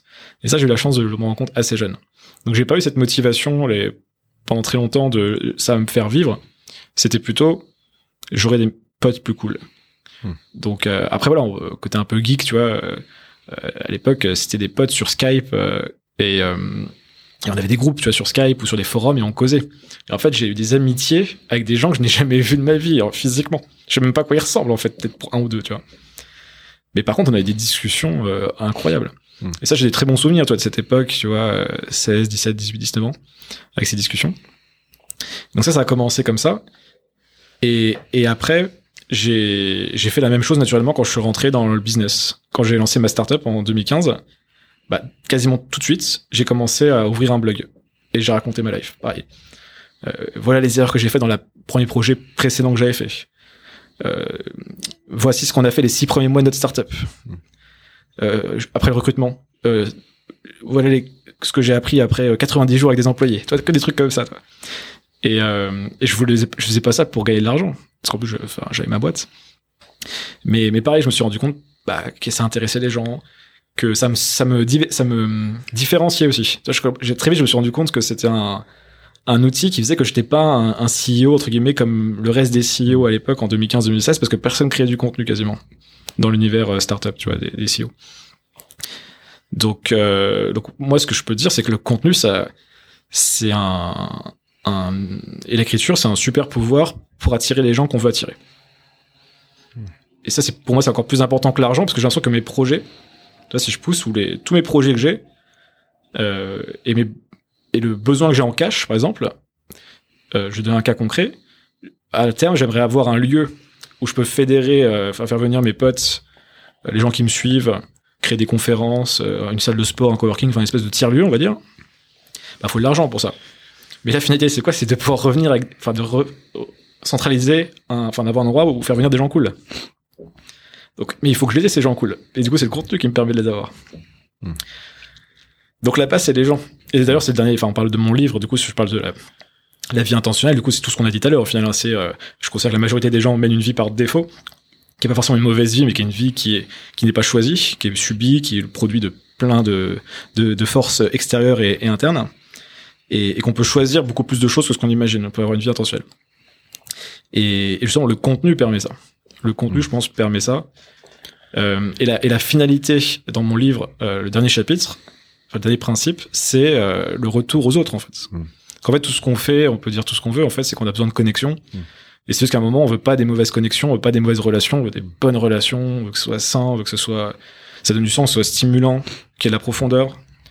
Et, et ça, tu l'as quand tu trouves les bonnes personnes, et tu trouves les bonnes personnes en étant euh, quelqu'un bah, bah, qui, qui, qui montre ce qu'il est au final, quoi. Tu vois, c'est juste qu'avant, il fallait montrer qui t'étais euh, en ayant une vulnérabilité. Je sais pas, tu es au bar, par exemple, et tu vas montrer à quelqu'un bah, que t'es quelqu'un qui a de la profondeur, de l'épaisseur, tu vois, euh, plein de qualités. Et là, sur Internet, tu peux le montrer à tout le monde. et, ouais. et du coup, c'est pareil, c'est comme le truc de, c'est comme les gens n'ont pas compris la puissance d'Internet. Et bah, c'est pareil, les gens n'ont pas compris la puissance de la création de contenu. Et donc de l'écriture.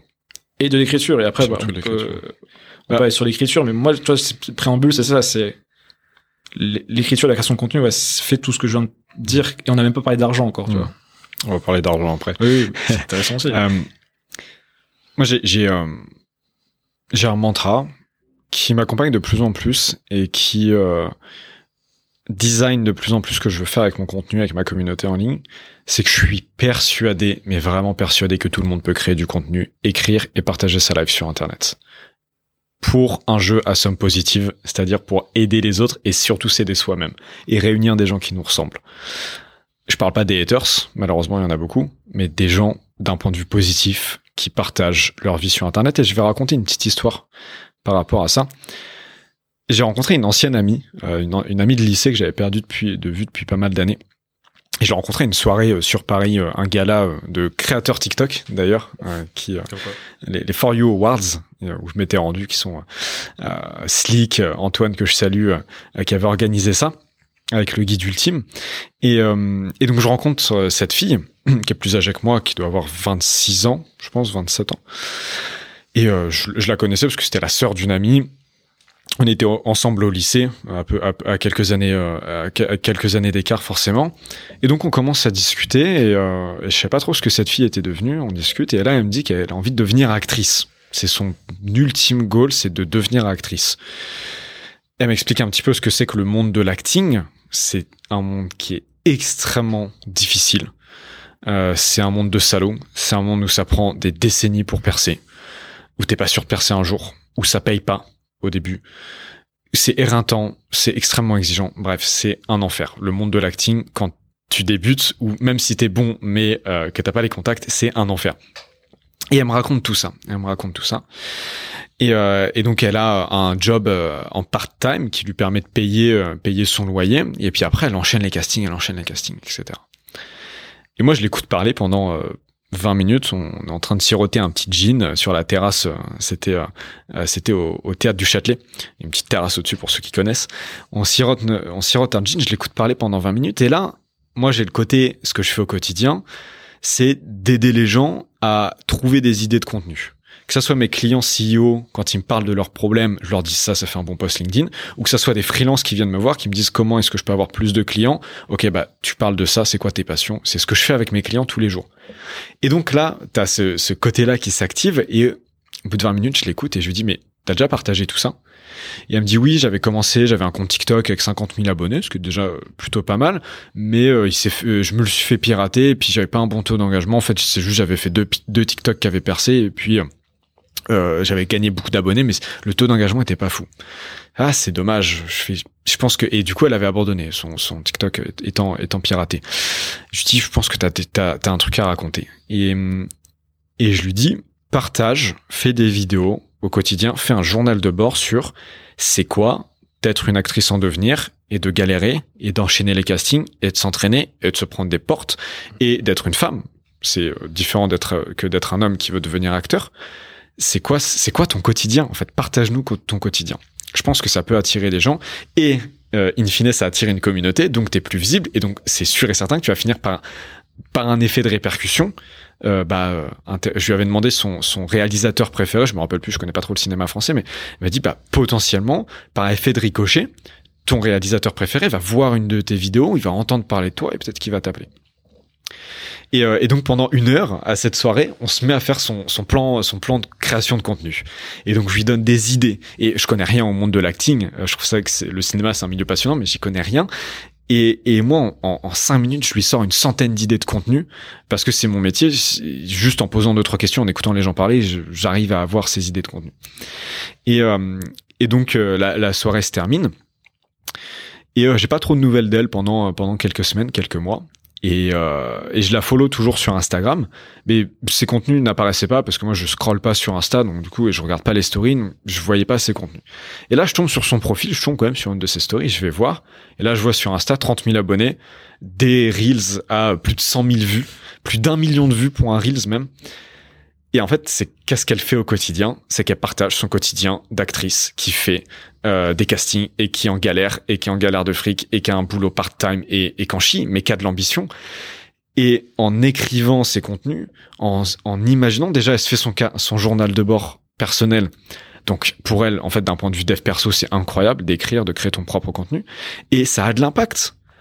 Pour l'instant, elle n'est pas encore connue, mais elle a peut-être cinq fois plus de chances de percer dans le cinéma en faisant ce qu'elle fait maintenant, plutôt que euh, en étant toute seule dans son coin. Juste pourquoi? Parce que elle se filme, elle crie, elle écrit, elle crée, elle écrit, elle partage. Et ça, c'est, c'est, ça vaut tout l'or du monde.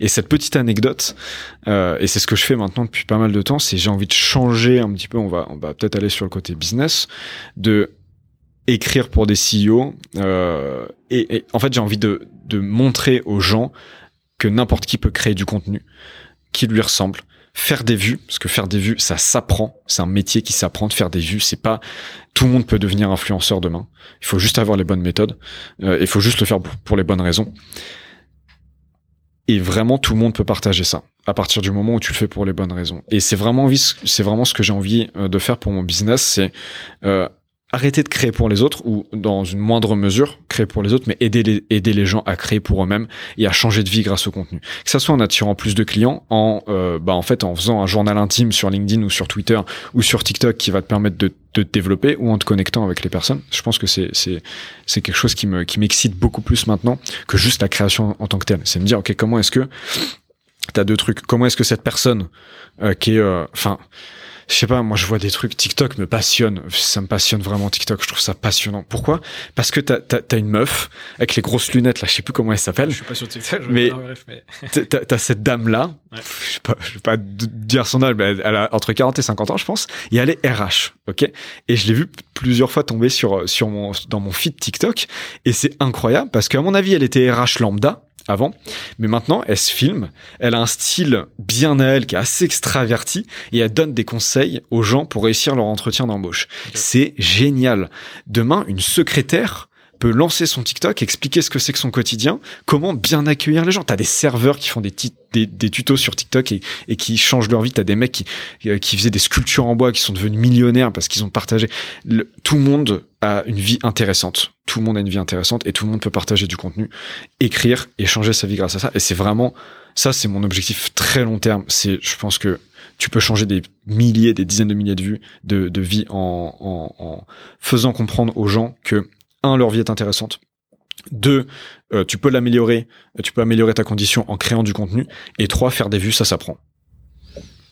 Complètement. Et, et comme je disais, bah, et en plus, tu t'attires des opportunités avec ça. Bien sûr. Tu t'attires des, des, bah, un réseau cool, une, une, une, une, une meilleure vie, tout simplement. Hein. Mais euh, juste un, un exemple très rapide, tu vois, qui confirme ce que tu dis, qui, moi, me fascine, c'est dans le sport.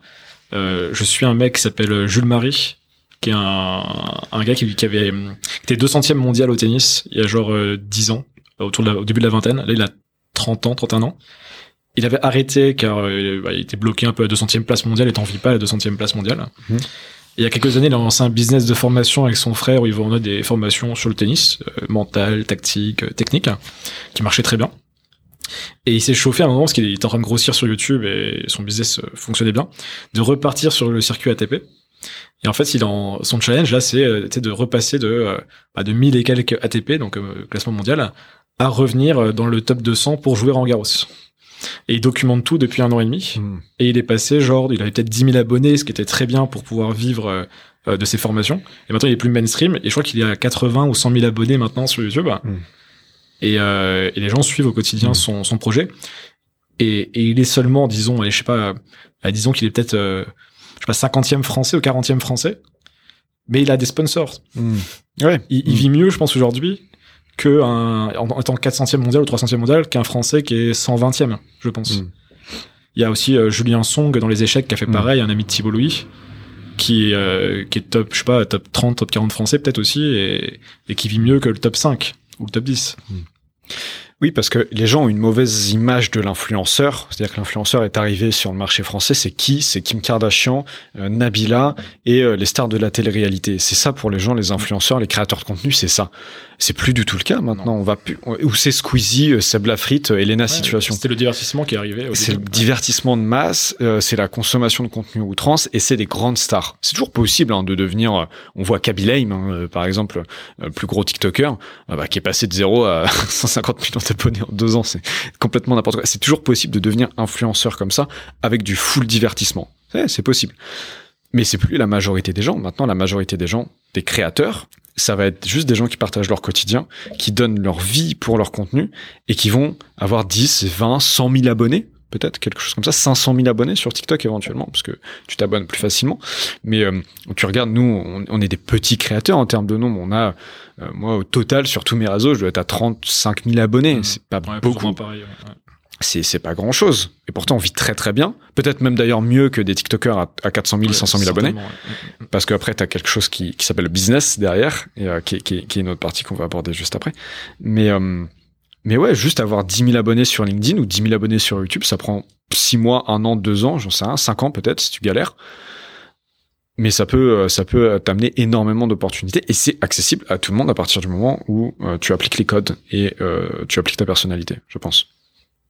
Ouais, alors après, c'est pareil, on va te dire, c'est accessible à tout le monde, et en même temps, si tout le monde devient créateur, tu vois, est-ce que t'as encore cette différenciation, tu vois, t'es, aujourd'hui, t'as, je sais pas, euh, la secrétaire qui, euh, mmh. qui buzz sur TikTok parce que c'est la seule ou une des rares à le faire, tu vois. Mmh. Je prends un peu l'avocat du diable, tu vois, si demain toutes les secrétaires, bon, utopie, hein, c'est, enfin ça n'existe pas, mais se mettent à créer du contenu, euh, qu'est-ce qui va les différencier? Et après on arrive à la personnalité, éventuellement, il mmh. y a des... Je vais, je vais te dire pourquoi ça, ça n'arrivera pas, parce que ça demande énormément de travail. Donc ça met une barrière d'office. Ouais. Il n'y a pas de barrière à l'entrée, ouais. En tout cas technique, mais il y a des barrières euh, de, de, d'état d'esprit, en fait. C'est, ça demande énormément de travail, de résilience et de passion.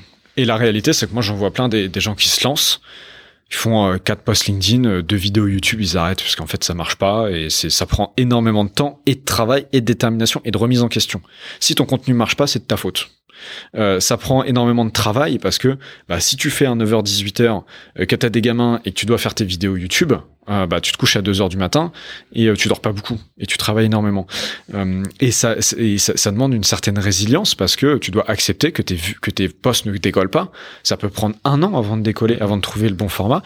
Et ça demande de la remise en question parce que euh, bah, si, si, si ton contenu ne fonctionne pas, c'est de ta faute. Donc comment est-ce que tu soit tu continues dans la bonne direction parce que tu penses que c'est la bonne, soit tu t'adaptes. Mais en général, moi je le vois avec les personnes que j'accompagne sur LinkedIn. Pourquoi ils ont des résultats? Parce que euh, grâce à moi et qu'ils n'en avaient pas avant, pour la simple et bonne raison qu'ils appliquaient pas les bons codes. Et euh, de la même façon, je vais aller sur ce sujet-là, à faire des vues, ça s'apprend. En étudiant la psychologie, en étudiant le marketing, en étudiant les gens et en arrêtant de créer, en, en créant pour soi, mais en considérant que ce sont d'autres personnes qui vont lire ou visionner le contenu. Et faire des vues, ça s'apprend. Moi, j'ai un taux de réussite de cent pour cent avec mes clients sur LinkedIn. À partir du moment où ils appliquent mes, mes, mes conseils, ils font des vues, alors qu'ils n'en faisaient pas avant, parce que c'est mathématique. Tu comprends le réseau, tu comprends les codes, tu les appliques, tu appliques un, une part de personnalité, ce qu'on appelait par exemple le monopole personnel, ou les idées, ou les opinions. Mais derrière, faire des vues, ça, ça prend. Quand je suis arrivé sur TikTok en novembre, bon, depuis, j'ai un petit peu arrêté. Je vais reprendre avec ce podcast. Mais euh, quand je suis arrivé sur TikTok en novembre, en un mois, j'ai fait trois millions de vues. Parce que, sans, sans avec un profil à zéro. Hein, parce que je savais... Tu connais les codes. L- j'avais pas les codes de TikTok, mais j'avais les codes humains. Mmh. Et je sais ce qui fonctionne. Et si un contenu fonctionne sur YouTube, il y a de fortes chances qu'il fonctionne sur TikTok et sur LinkedIn, dans différents formats. Tu t'adaptes au format. Mais faire des vues, ça s'apprend. Euh, et on peut se former et moi je pense que t'as tout intérêt à acheter les formations des gens qui vont t'apprendre à faire des vues parce qu'en général si si c'est pas via du ads et que t'as vu leur contenu et que t'achètes leur formation pour faire des vues, en général ils sont plutôt bons là-dedans et, euh, et ça c'était un très bon conseil que Maxime Blondel m'avait donné euh, quand il était passé sur mon podcast il y a quelques années. Euh, c'était à l'époque où les infopreneurs commençaient à devenir gros avec Yumi, avec euh, avec David Laroche et ils commençaient à avoir une image qui était un peu négative en mode bullshitter. C'est un peu comme les dropshippers à l'époque. Euh, c'était que du bullshit, alors que dans l'autre, t'en as qui font du bullshit et qui font de la merde, mais t'en as qui font aussi des choses très très bien. Et Maxime m'avait donné ce, ce très bon conseil, il m'avait dit « Faites confiance aux infopreneurs et achetez leur formation. » Peut-être pas parce que t'as énormément de valeur dedans, mais parce que déjà, s'ils ont réussi à te le vendre, c'est qu'ils sont bons en marketing, et parce que peut-être que la valeur qu'ils vont te distribuer n'est pas exceptionnelle, mais ils sont, c'est, c'est les meilleurs en marketing, c'est les meilleurs en vente, et on le sait tous, tout est vente, tout est marketing, si, et tout est psychologique, parce que la psychologie, c'est de la vente, et c'est, euh, enfin, la vente et le, et, le, et le marketing sont de la psychologie, et donc si t'es bon là-dedans, bah tu seras bon partout. Ouais.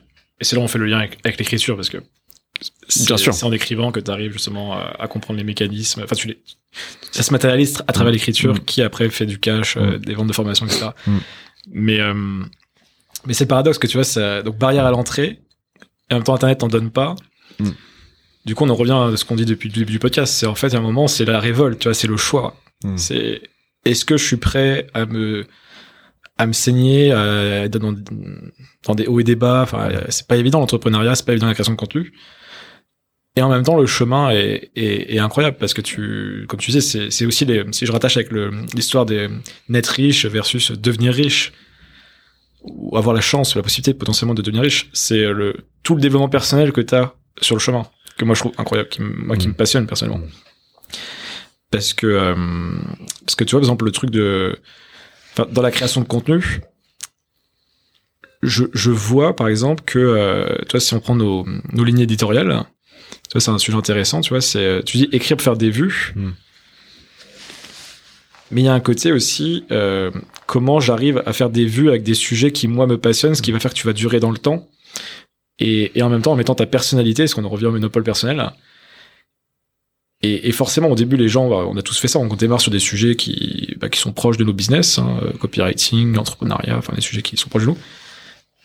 Mais si tu veux durer pendant dix ans, trente ans, cinquante ans en tant que créateur, c'est ton life work, bah, toi, il faut te dépasser ça. Mm. Donc, comment tu fais, toi, pour, euh, justement, c'est un sujet, on en parlait récemment, tu vois, même au-delà de LinkedIn, hein, de la création de contenu, pour réussir à, ok, je sais faire des vues, peu importe le sujet, tu vois, d'une certaine manière, tu vois. C'est d'amener les gens, en fait, à pas être sûrement sur un sprint, tu vois, de dire, bah, voilà, pendant un an, je vais me, je vais parler que de ça parce que, euh, parce que du coup, je vais faire du cash à la fin et je vais, je vais lancer mon business et je vais quitter mon travail.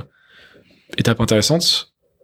Mais il y a aussi beaucoup de gens qui se disent euh, bah moi j'aimerais créer euh, tu vois euh, parler de ma passion, parler de euh, mon nouveau projet, enfin, tu vois ce que je veux dire, mmh. Comment d'aller comment tu vois les choses là, je sens que tu es dedans en ce moment donc c'est intéressant après je trouve.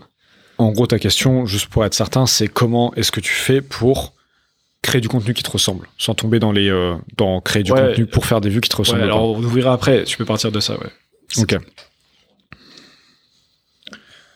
Il y a trois points. Pour créer du contenu euh, qui te ressemble et qui fait des vues, même sur un sujet de niche, je pense qu'il y a trois points. Euh, premièrement, c'est d'être passionné. Et euh, dans la passion, t'as le fait d'accepter de ne pas faire des vues. Si t'es passionné de badminton, bah tu vas tellement être passionné par le badminton, tu vas tellement être passionné par faire tes vidéos d'entraînement ou écrire tes textes sur pourquoi le badminton a changé ta vie, que c'est pas grave si ça fait pas de vues ou pas. Donc premièrement, c'est être passionné et s'en foutre des vues. C'est comme ça que tu feras le maximum de vues. Okay, okay. Deuxièmement, c'est euh, accepter les codes. Si t'es passionné euh, par, je vais pas reprendre le badminton, mais si t'es passionné par la poterie et euh, que euh, t'écris des posts LinkedIn ou des tweets et où tu mets pas de photos de tes poteries, faut pas s'étonner que ça fasse pas beaucoup de vues. Il faut adapter euh, ton contenu au code des plateformes sur lesquelles tu, tu, tu évolues et tu crées du contenu. Donc, si tu fais de la poterie, bah, peut-être que tu vas pas aller sur Twitter ou sur LinkedIn. Ou en tout cas, si tu y vas, tu mets des images, mais potentiellement, tu vas aller sur TikTok. Et sur TikTok, tu vas pas faire une, un, une vidéo d'une heure où tu fais ta poterie, tu vas faire un, un montage et ça va durer une minute trente avant, après. Et potentiellement, tu vas donner des tips. Donc, euh, premièrement, c'est être passionné sans foutre des vues. Secondement, c'est s'adapter euh, au code. Euh, des plateformes. Et troisièmement, c'est ne pas créer du contenu égoïstement, mais le faire quand même. Je vais, je vais expliquer ce point-là. La, les gens qui viennent me voir, notamment les freelances qui viennent me voir parce qu'ils veulent percer sur LinkedIn, à chaque fois, ils créent du contenu de façon égoïste.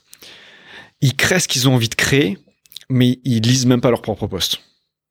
La question, en fait, c'est est-ce que... Euh, vous êtes suffisamment égoïste pour créer des choses qui vous plaisent uniquement à vous, mais c'est sur ce point-là que ça bloque. Si tu demandes à la plupart des créateurs de contenu qui n'arrivent pas à percer, est-ce que tu lirais ta propre newsletter? Est-ce que tu lirais ton post LinkedIn? Est-ce que si c'était pas toi qui l'avais écrit, mais c'est le même TikTok, tu le regarderais? La plupart du temps, c'est non. Et donc, si, et donc, pour conclure, le troisième point, c'est créer du contenu égoïstement qui te plaît à toi, mais en même temps, le fais pas de façon égoïste, parce que pense aux gens et à euh, comment est-ce qu'ils regarderont ton TikTok, liront ton post LinkedIn et l'apprécieront.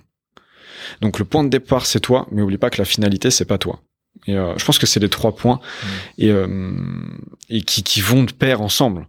Et in fine, tu feras des vues. Mais déjà, premièrement, tu dois pas avoir pour objectif de faire des vues, mais tu dois savoir comment en faire. Euh... Ouais, ça, ça m'avait marqué, ça, quand je te l'avais dit, mais mmh. tu m'en avais parlé l'an dernier, et, et c'est quelque chose que j'ai, que j'ai beaucoup appliqué sur le début d'année, là. Et du coup, j'ai des meilleurs résultats sur, mmh. euh, sur LinkedIn ouais. euh, cette année-là. Parce que, euh, parce que justement, je me dis, euh, bah, effectivement, les trois points, je pense que je les prends en compte un peu plus. Euh, et toi, dans mon cas, je sais que c'est un axe de travail et que j'invite tout le monde à faire. Du coup, c'est effectivement comprendre la, la psychologie humaine. Mmh. On a bah, Martin, un ami à Budapest, qui est copywriter. Et quand je vois, par exemple, comment lui crée ses contenus, mmh.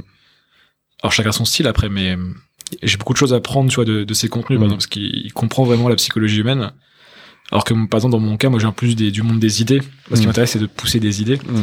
Mais des fois, j'ai du mal à les, à les mettre en forme, mmh. où je prends pas toujours en compte correctement le, bah, le, le gars qui lit ou la fille qui lit, tu vois. Mmh. Donc, euh, donc ça, c'est, ouais, c'est intéressant. Et sur, euh, et au final, euh, bah, sur le, comment tu rattaches ça? Parce que du coup, tu crées du contenu. Il y a ce côté, c'est, c'est ton, c'est ta vie. Et en même temps, tu veux faire du business. Mmh. Des fois, on a cette dualité, tu vois. Je veux lancer, enfin, euh, beaucoup de gens ont ça, tu vois. Je, euh, je veux faire du cash, je veux faire du business, et en même temps, je veux parler de ce que je veux. Toi, comment t'arrives à, à, à gérer ça? C'est un, c'est un sujet pas évident, je trouve. Je rajouterais juste un petit tips. Vas-y. Pour faire des vues sur Internet, c'est les sept péchés capitaux.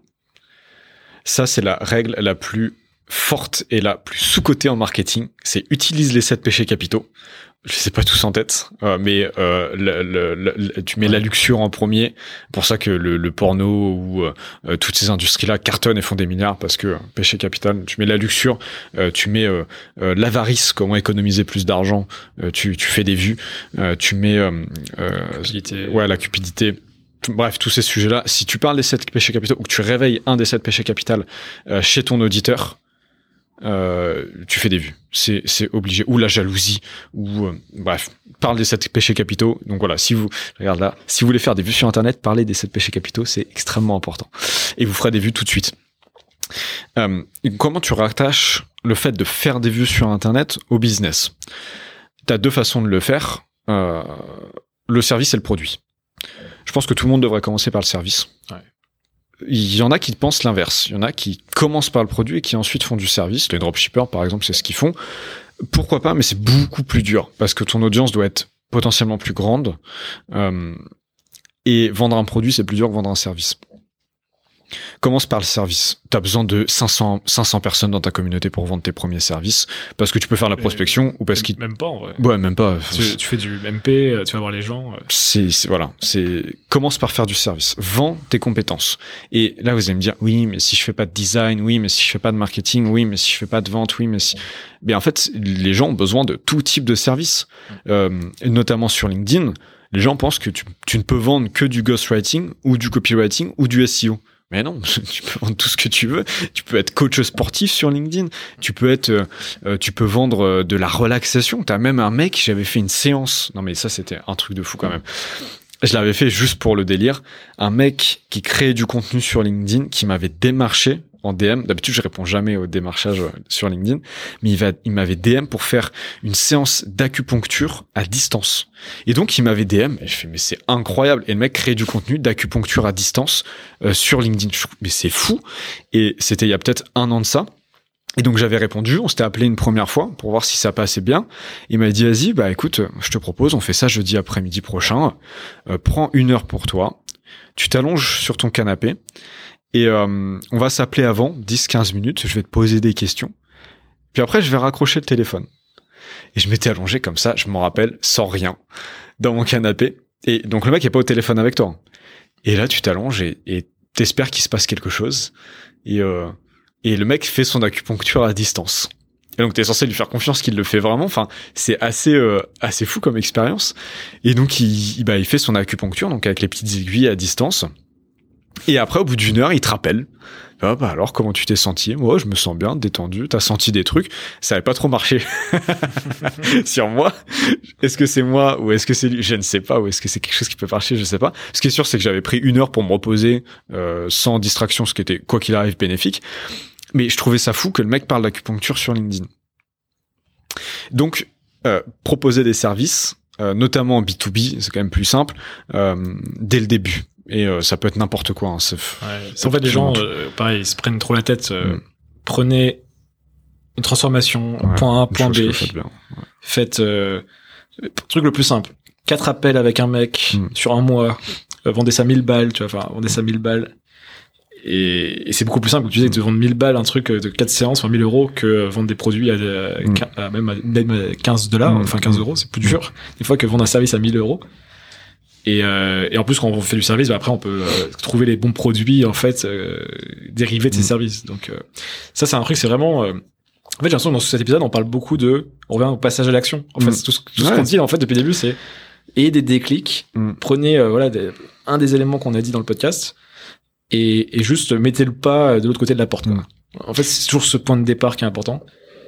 Et que ça peut être la création mmh. de contenu, ça peut être euh, comprendre Internet. Ouais. Ça, c'est sûr, et, là, essayez pas de faire comme les autres. Faites un état des lieux de où est-ce que vous en êtes dans votre vie et où est-ce que vous étiez il y a cinq ans. Et dites-vous, OK, qu'est-ce que j'ai changé et pourquoi je peux aider des gens. Il y a, il y a deux semaines, euh, j'étais chez euh, une amie hongroise qui veut lancer un business sur Internet. Là, elle est en train de terminer ses études. Elle s'est Elle veut se lancer sur Internet, elle veut être libre, mais elle sait pas quoi faire. Et elle me dit, euh, ah, je suis pas la meilleure en marketing, euh, je, je sais pas, je, j'ai pas envie de faire de S E O, euh, j'ai pas envie de faire tout ça. J'ai pas envie de faire de la vente. Je dis, mais pourquoi? Ou du graphisme. Je dis, pourquoi tu vas aller là où, va, où tout le monde va? Je regarde son appart, et son appart était extrêmement bien rangé. T'avais des boîtes partout, numérotées, avec des petits, euh, des petits noms dessus, enfin des petits mots pour ranger des choses à l'intérieur. Tout était parfait, bien ordonné, c'était bien décoré. L'appart de fou. Et elle l'avait trop bien aménagé, et c'était organisé. Et euh, je, je, je lui avais demandé une, je lui avais demandé une connerie, genre un, un je, je crois que c'était un chargeur ou quelque chose comme ça pour mon téléphone. Boum, boum, elle savait où était le chargeur. Il était rangé. Je fais, mais c'est ça qu'il faut que tu fasses. Partage aux gens ou fais du service à domicile pour organiser les gens. Parce que si tu vas dans la plupart des maisons des gens, c'est le bordel. Ils sont pas organisés, mmh. c'est crado, c'est, c'est, c'est pas rangé, ils y perdent des trucs. T'arrives, tu prends deux heures, tu factures euh, cent balles et tu dis à la personne, écoute, pendant ces deux heures, bah moi, ta maison, je la change. Et tu vas être beaucoup plus heureux, épanoui, moins stressé, parce que si t'es dans un environnement qui est bien rangé, t'es moins stressé. Elle dit, ah ouais, putain... C'est fou. Et en fait, les gens pensent qu'il faut aller dans des domaines de business pour faire du business, alors que le meilleur fa- la meilleure façon de faire du business, c'est de partir de ces domaines perso et d'en faire un business. Mais il faut juste s'en rendre compte. Mais euh, regardez ce que vous faites au quotidien. Posez des questions à vos amis et demandez-leur qu'est-ce que je fais de différent, qu'est-ce que tu fais de mieux, mais dans le point, d'un point de vue perso, pas d'un point de vue business. Euh... Et lancez un business sur ça, de service. Ouais, et si vous trouvez rien... Repartez, moi ce que j'aime bien faire, repartez de vos problèmes actuels. Mm. Quels sont les problèmes que tu as en ce moment? Résous tes problèmes, documente, crée du contenu du coup, mm. et vends un truc à la fin. Et parce qu'en fait, euh, euh, c'est pour ça que le, le, typiquement sur les coachs sportifs, c'est un bon exemple. Mm. Il y a euh, je sais pas, un million de coachs sportifs dans le monde et il y en a plein qui arrivent à en vivre. Mm. Mm. Et à la fin, on achète quoi? On achète euh, bah, parce que ce mec-là, en fait, il a eu ce parcours qui fait que je m'identifie. Mm. Euh, cette méthode-là, elle, bah, j'en ai entendu parler dans un livre, donc j'ai envie de l'essayer plutôt que celle-ci. Il y a toujours une raison, en fait, ce qui fait qu'on va, qu'on va finir par acheter mm. chez un gars. Mm. Donc, euh, ouais, moi, j'ai vraiment cette vision aujourd'hui. Euh, on a déjà parlé un peu la dernière fois, mais sur, sur le prenariat, c'est euh, très égoïstement, tu, tu te développes, mm. tu résous tes problèmes, tu documentes, tu, tu vends. Mm. Et le deuxième moyen de faire du business, c'est de gagner de l'argent, c'est de vendre des produits. Produit, ouais. Bon, pareil, ça c'est encore une fois très cliché. Qu'est-ce que c'est qu'un produit? Bon, globalement, c'est à peu près tout ce que tu peux vendre sur Internet, que ça soit physique ou digital. Le mieux, c'est le digital, on va pas se mentir, parce que tu fais plus de marge, mais tu peux vendre un produit physique. Si euh, tu t'es lancé, t'as fait pendant un an du service, euh, que t'as euh, aidé euh, cinq cents clients à mieux organiser leur maison, euh, bon, bah, vends tes boîtes, en fait. Parce que tu t'es peut-être rendu compte entre-temps que les boîtes que t'achetais chez Ikea, elles étaient pas la bonne taille. Bon bah va chercher des boîtes que tu trouves dans un autre magasin, euh, brande-les à ta façon et revends-les. Ça c'est un produit. Ou alors tu vends un guide, euh, comment mieux organiser sa notion, sa, sa maison en cinq étapes, euh, vingt balles. Et là, si tu as une communauté, les gens vont commencer à acheter. Ça, c'est la création de produits. C'est très, très dur, la création de produits, parce que ça demande beaucoup plus de skills que le service. Le service, globalement, tu fais des ventes assez facilement, avec des guillemets, mais assez facilement. Et après, c'est juste toi versus une autre personne. Où tu as juste à être toi-même et à parler à un pote et ça, ça, ça fonctionne. Euh, le produit, tu as tout, tout un tas de facteurs qui rentrent en jeu. C'est marketing, faut que ça soit beau, faut que ça soit bien vendu, faut que le pricing soit bon, faut que le retargeting soit bon. C'est beaucoup plus compliqué. Mais... Euh, il y a quelque chose dont je me rends compte, et, euh, et, euh, et ça, c'est un business euh, qu'on, qu'on, qu'on est en train de lancer, qui est qu'en fait, il y a énormément de créateurs qui euh, ont des belles audiences sur Internet, probablement, euh, potentiellement, qui font du service aussi, euh, qui aident les gens, qui font du coaching, par exemple, sur TikTok. Sur TikTok, en fait, le, le pain, il vient d'où à la base? C'est qu'il y a énormément, tu disais, de coachs sportifs qui ont des centaines de milliers d'abonnés sur TikTok et euh, qui proposent du service, mais c'est mal fait. Et qui, alors le service c'est bien, le coaching est bien, mais la vente est mal faite et surtout qui ne proposent pas de produits. Et nous, ce qu'on veut faire, c'est, enfin euh, c'est un business. Nous, euh, je suis tout seul, hein, mais euh, j'ai, j'ai des freelances qui m'accompagnent sur ça. De dire comment est-ce qu'on peut prendre un mec qui a déjà une audience et la monétiser pour scaler, pour augmenter ses revenus au lieu que ça soit dix mille balles par mois, ça peut être vingt, trente, quarante, cinquante mille et euh, et euh, répercuter tout ça sur son contenu. Uniquement avec de l'organique. Ça, c'est quelque chose qui est possible. C'est juste que le produit, ça demande plus de temps euh, et plus d'itération pour que ça fonctionne. Mais une fois que tu as une bonne communauté, tu peux vendre un produit très facilement et, et, et faire de l'argent euh, comme ça. Mmh. Et toi, je, dans le livre de Victor Ferry, le, le, c'est le gars qui parle de, de rhétorique. Mmh. Du coup, le, c'est marrant parce que c'est le, le, le prof de rhétorique le plus connu en France. En ouais, fait. Bien sûr. Enfin, c'est marrant d'ailleurs son histoire, en très bref, mais je crois qu'il est belge, en tout cas, il vit à Bruxelles, en Belgique. Euh, le mec se fait refouler, en tout cas il peut pas trouver un, un job d'assistant de recherche ou de chercheur, disons de chercheur. Euh, ça le frustre et par révolte il se lance dans euh, bah, le conseil au début, donc de faire ça en B deux B, puis création de contenu, puis YouTube, mmh. qui fait qu'aujourd'hui il a quatre cents à cinq cent mille abonnés mmh. quatre ans plus tard, cinq ans plus tard. Et euh, Et encore une fois, on voit ce, enfin, ce gars-là, en fait, il, il s'est révolté, il a pas demandé la permission et, et il a monté un énorme business. Et, et dans son livre, c'est ça qui est intéressant, c'est qu'on se dit, ouais, maintenant il est énorme, quand j'en parle là, ça, ok, bah, oui, mais moi, je, je suis dans mon coin, j'ai pas lancé, comment je fais? Bah, il dit dans son livre, en fait, il, il y a un schéma à un moment avec ses premiers lancements de, de produits. Mm. Et premier lancement, zéro euro. Mm. Euh, deuxième lancement, euh, je sais pas, cent soixante euros. Mm. Et ça a mis, euh, genre, cinq lancements ou six lancements de produits avant de dépasser les, je sais plus, les mille ou les deux mille euros. Mm. Donc c'est ça aussi, parce que tout à l'heure tu disais, c'est pour nuancer aussi, parce que, enfin, pas nuancer, mais comme t'as dit, c'est plus difficile. Bah oui, c'est plus difficile, mais en même temps, tu peux en lancer, enfin, euh, si tu veux t'entraîner, tu peux lancer vingt produits dans l'année, tu vois, des petits mmh, produits. Bien sûr. Et la vraie différence par rapport au service, de créer du produit et de les vendre, c'est que la vraie différence par rapport au service, c'est que tu peux t'affranchir globalement de tout. Je ne crois pas au revenu passif, t'as toujours du travail derrière, mais tu peux t'affranchir de louer ton temps pour quelqu'un d'autre. Et ça, c'est quand même très très puissant quand tu vends un produit.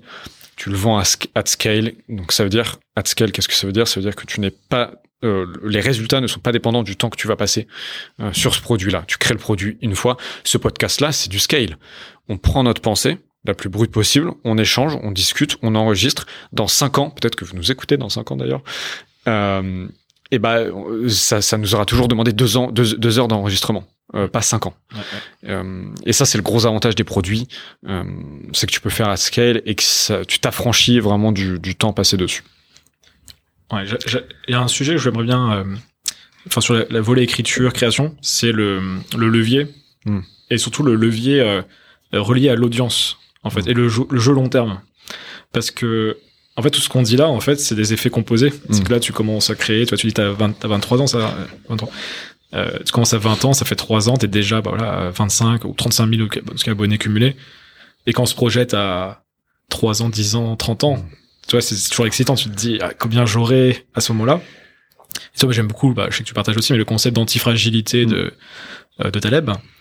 Et toi, j'ai l'impression qu'il y a ça un peu dans la création de contenu. C'est que, alors, ok, certains vont trouver des contre-arguments, mais globalement, tu te renforces aussi et tu t'antifragilises à chaque, euh, à chaque abonné, en mmh, fait. Mmh, chaque post. Mmh. Chaque jour, en fait. Et c'est ça qui, moi, je trouve assez euh, rassurant, tu vois, on va dire, qui me donne de la sérénité, personnellement. Euh, c'est pas tant euh, l'argent, c'est la capacité à sentir que euh, bah, je suis capable de faire de plus en plus d'argent potentiellement parce que j'ai une communauté de plus en plus engagée ou de plus en plus grosse, ou les deux. Et, et je trouve qu'il est là un peu le super pouvoir. C'est, euh, c'est quand tu, tu dézoomes en fait, euh, du quotidien mmh. et tu te dis bah, sur le long terme, en fait, ça ne va aller qu'en s'améliorant. Mmh. Mmh. Ouais, il peut globalement pas se passer, se passer quelque chose de trop grave par rapport à, à ton business ou à ta communauté sur Internet. Enfin, je veux dire, on, on, le, le, grand, euh, le grand défaut, je pense, des créateurs de contenu, et en même temps qu'il y a une grande qualité, c'est qu'on se rappelle plus trop d'où on vient. Ou ouais, mais même les gens, même les gens savent pas d'où on vient en fait. C'est, ils se rendent pas compte. Tu, tu vois là où tu en es actuellement. Je pense que c'est ça. Le grand défaut des créateurs de contenu, c'est qu'ils ils sont dans le présent ou des, de l'image qu'ont les gens des créateurs de contenu. C'est plus ça. Ils voient ça dans le présent. Ouais, le mec, il a vingt-cinq mille abonnés. Ouah, Squeezie, il a dix millions d'abonnés. Ouah, ok. Il fait des vues, tout ça. Mais alors, il y a deux trucs. C'est premièrement, où est-ce que Squeezie sera dans dix ans? Est-ce qu'il sera à cinquante millions d'abonnés? Est-ce qu'il aura monté une chaîne de télé? Est-ce qu'il se... Où est-ce que, jusqu'où ça peut aller? MrBeast. Tu te rends compte, le mec, en cinq ans, il est passé de zéro à euh, cent vingt millions d'abonnés. Où est-ce qu'il va être dans, dans, dans dix ans? À ce rythme-là, il peut, il peut devenir président des États-Unis, hein, quand on connaît ce pays. MrBeast, dans vingt ans, président des, des U S A. C'est possible. Ça faisait marrer avant le, que des businessmen soient présidents. Alors, peut-être qu'un créateur de contenu, dans, dans vingt ans, sera président. Pourquoi pas? On a bien eu euh, un acteur bodybuilder, euh, gouverneur de Californie, avec Schwarzy. Euh, on a bien eu un milliardaire, catcheur, euh, tout ce que tu veux, président des États-Unis. Pourquoi MrBeast serait pas un jour président? Enfin, c'est, là, c'est infini. Et en même temps, les gens oublient d'où tu viens. MrBeast, il a fait des vidéos pendant cinq ans dans, dans sa chambre avec zéro vue. Et il est juste, il en faisait tous les jours et tu te prends des portes. Et c'est là où, où, où ça développe ton antifragilité. Je suis complètement d'accord avec ce que tu as dit. C'est que t'es tellement habitué à te prendre des claques parce que tes contenus marchent pas. Que bah euh, quand ça marche, t'es juste content. C'est que du plus, t'as que du bénéf, mais tu le fais même plus pour les vues. Après, si t'as un business derrière, c'est encore différent, mais tu le fais même plus pour les vues, tu le fais juste parce que t'es, c'est devenu toi-même. Moi, je regarde plus les stats de mes posts LinkedIn, parce qu'en fait, pendant six mois, un an au début, ce qui est assez rapide quand même, je dois l'avouer, bah je faisais des posts euh, en sachant qu'ils allaient faire cent vues, deux cents vues, mais je les faisais quand même. Et puis après, t'en as un qui buzz, tu vois, c'est trop cool. Et après, tu prends, tu prends, et c'est génial. Et à la fin, tu penses même plus à ça, mais par contre, bah, c'est pas, je vais pas dire que c'est facile. Quand tu postes tous les jours et que tu fais mille vues, ouais, faut continuer. Et c'est là où faut, faut continuer, c'est là où faut t'accrocher. Et ce que les gens n- n- oublient avec les créateurs de contenu, c'est qu'avant d'avoir un business qui fonctionne, t'as en général minimum un an, grand minimum un an, voire deux, voire trois, voire plus que ça, de contenu qui fonctionne pas. C'est très très rare. TikTok l'a un peu permis, mais euh, et LinkedIn dans une moindre mesure aussi, et Twitter aussi, et YouTube aussi, tous les réseaux l'ont un peu permis, mais c'est quand même très très rare les créateurs qui du jour au lendemain euh, euh, sont... Après tu peux accélérer là, quand même la, ce laps de temps. Mm. Moi ce que j'ai constaté c'est euh, il suffit pas seulement en disant il faut être régulier, faire du volume, mm. euh, plutôt que la qualité, tu vois, quantité versus qualité, bon faut les deux idéalement, mais quantité c'est quand même quelque chose qui est important quand tu commences pour itérer euh, et accélérer ce processus, mais surtout... Euh, je sais pas ce que t'en penses, mais le côté, euh, moi, ce que j'appelle la pratique délibérée, c'est vraiment, en fait, euh, chaque post que tu fais, chaque contenu que tu crées, en fait, qu'est-ce que tu testes? Mm. Qu'est-ce qui est mieux que le précédent? Mm. Ou qu'est-ce qui est différent du mm. précédent? Ou est-ce que tu cherches une nouvelle thématique pour voir? Enfin, faut toujours être en test. Et j'ai l'impression, tu vois, c'est le, ça qui est difficile, c'est que, tu vois, genre, par exemple, tu vas trouver un format qui marche sur Internet. Alors, tu peux le, l'utiliser jusqu'à la moelle, tu vois, genre, pour vraiment l'exploiter. Mais très vite, il y a quand même une fatigue, tu vois, des contenus, mm. tu vois, très vite, en fait, euh, si t'as un template qui fonctionne, je sais pas, ou une, un type de vidéo YouTube qui fonctionne, tu vois, les gens vont peut-être se lasser au bout d'un moment, ou sur le, pareil sur LinkedIn, enfin, pareil sous les réseaux. Et, et c'est ça, je trouve ça difficile aussi, c'est se renouveler constamment. Et c'est pour ça qu'en fait, on revient, euh, et c'est toujours un peu la, la dualité que j'ai in, en interne, c'est euh, pousser les gens à aller là-dedans, et en même temps, tu l'as très bien dit, c'est, c'est un vrai grind, c'est un, c'est un vrai travail, mm. et ça doit dépasser, du coup, le côté euh, business, pour moi. C'est mm. pour ça qu'on revient toujours à c'est, c'est ta vie. Mm. Parce que parce qu'en fait bah tu tu dois être dans ce kiff de tout le temps te, te dépasser, trouver des nouvelles euh, manières d'écrire, euh, des nouveaux sujets, enfin ça prend du temps. il y a il y a deux types de personnes. Les premières personnes, c'est les personnes qui vont se lancer dans la création de contenu pour un objectif d'ego ou pécunier uniquement. Je me suis lancé dans la création de contenu pour pour moi personnellement, c'est mon ego en, en, en l'occurrence pour une partie qui a parlé. Mais ceux qui se lancent dans la création de contenu pour un objectif uniquement pécunier, d'argent ou d'ego, ils, ils, ils abandonnent assez rapidement parce que ça prend tellement de temps. Et tu l'as dit, hein, c'est une vie. Tous les jours, tu penses à tes contenus. Tous les jours, tu relis tes contenus. Tous les jours, tu t'inspires. Tous les jours, tu modifies. Tu te remets en question. C'est dur de se prendre des baffes. Putain, pourquoi mon contenu, il n'a pas marché? Je parle pas des haters, hein. Quand t'as des haters, c'est encore pire. Pourquoi, pourquoi cette personne-là est critique alors que c'est que du positif, mon poste? C'est sans cesse, tu n'as jamais de vacances. Et, et là, il y a, y a un truc récent. Je sais pas si tu as suivi ça, mais sur YouTube, tu as ce qu'on appelle... Il y a eu une phase de burn-out des créateurs. Tu as énormément de créateurs qui ont pris des pauses, qui ont pris deux, trois mois de pause. Mastu en fait partie. Parce qu'il y a un moment... Quand t'es créateur de contenu, c'est non-stop. Et encore plus, t'as de la notoriété publique, comme ces, ces mecs-là qui ont des millions d'abonnés. Euh, Mastu, c'est trois à quatre millions d'abonnés.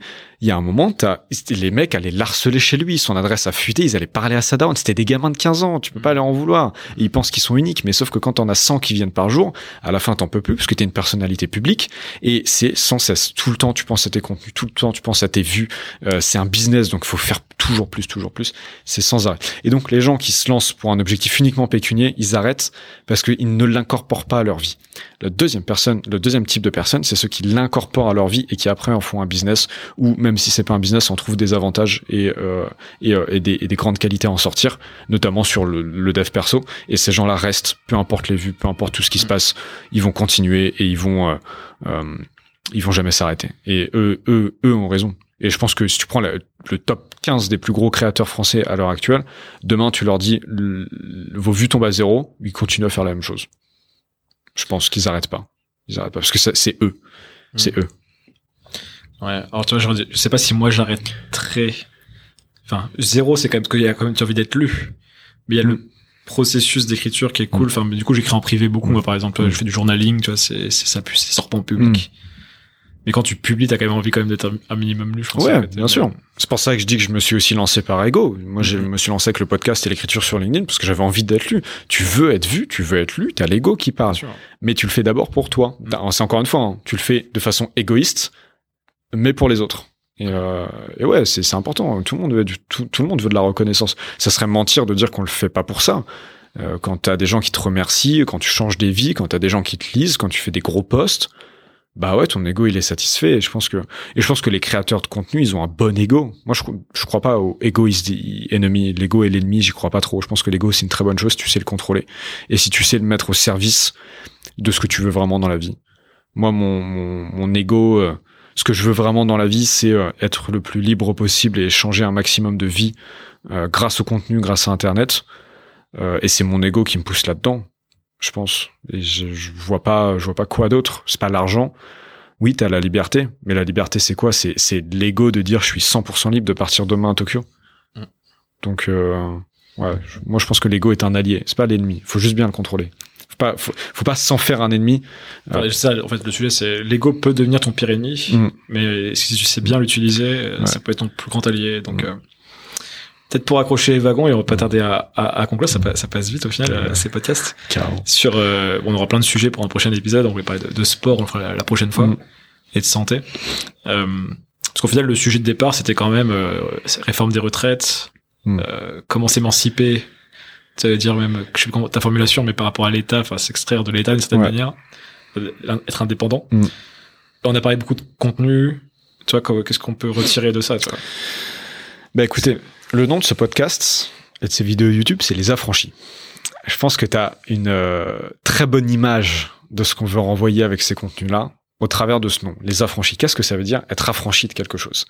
Être affranchi, ça veut dire ne plus avoir de maître. Les esclaves, ils étaient affranchis, les gladiateurs étaient affranchis par leur maître. Euh, ils n'avaient plus besoin d'aller se battre. La plupart du temps, ils continuaient à aller se battre parce que ça rapportait beaucoup d'argent et parce qu'ils savaient faire que ça. Euh, mais ils, ils, ils étaient d'abord affranchis. Ils recevaient l'épée en bois, c'est ça à la base. Ou alors, ils s'affranchissaient eux-mêmes, et là, ça donne Spartacus. Euh, et tu t'affranchis toi-même, tu brises tes chaînes et tu révoltes, tu te révoltes contre l'État. Et nous, on est peut-être pas trop comme les gladiateurs qui étaient, qui recevaient l'épée de bois. On est plus comme Spartacus. On est en mode, ok, c'est quoi la situation à l'heure actuelle? Par quoi est-ce qu'on est enchaîné? Comment on peut s'affranchir de ces chaînes? À la différence près que lui, il voulait potentiellement aller créer son propre État, voire renverser Rome. Toi, tu veux créer ta zone euh, avec euh, avec tes amis et euh, ton lieu géographique. Moi, c'est pas dans mes objectifs, mais s'affranchir de des codes qu'on nous oblige pour aller vivre notre vie en général ailleurs euh, et, euh, et, euh, et s'émanciper de tout ça. Et donc comment? On a parlé d'écriture, on a parlé de création de contenu. Et en fait, je pense que on peut résumer ça à deux points. C'est l'écriture parce que ça te permet de te développer personnellement, euh, d'avoir une, une acuité d'esprit qui est beaucoup plus euh, forte, de la développer, euh, de comprendre des choses, d'apprendre, de te remettre en question. Et c'est ça l'écriture. euh, que ça peut te permettre dans la vie.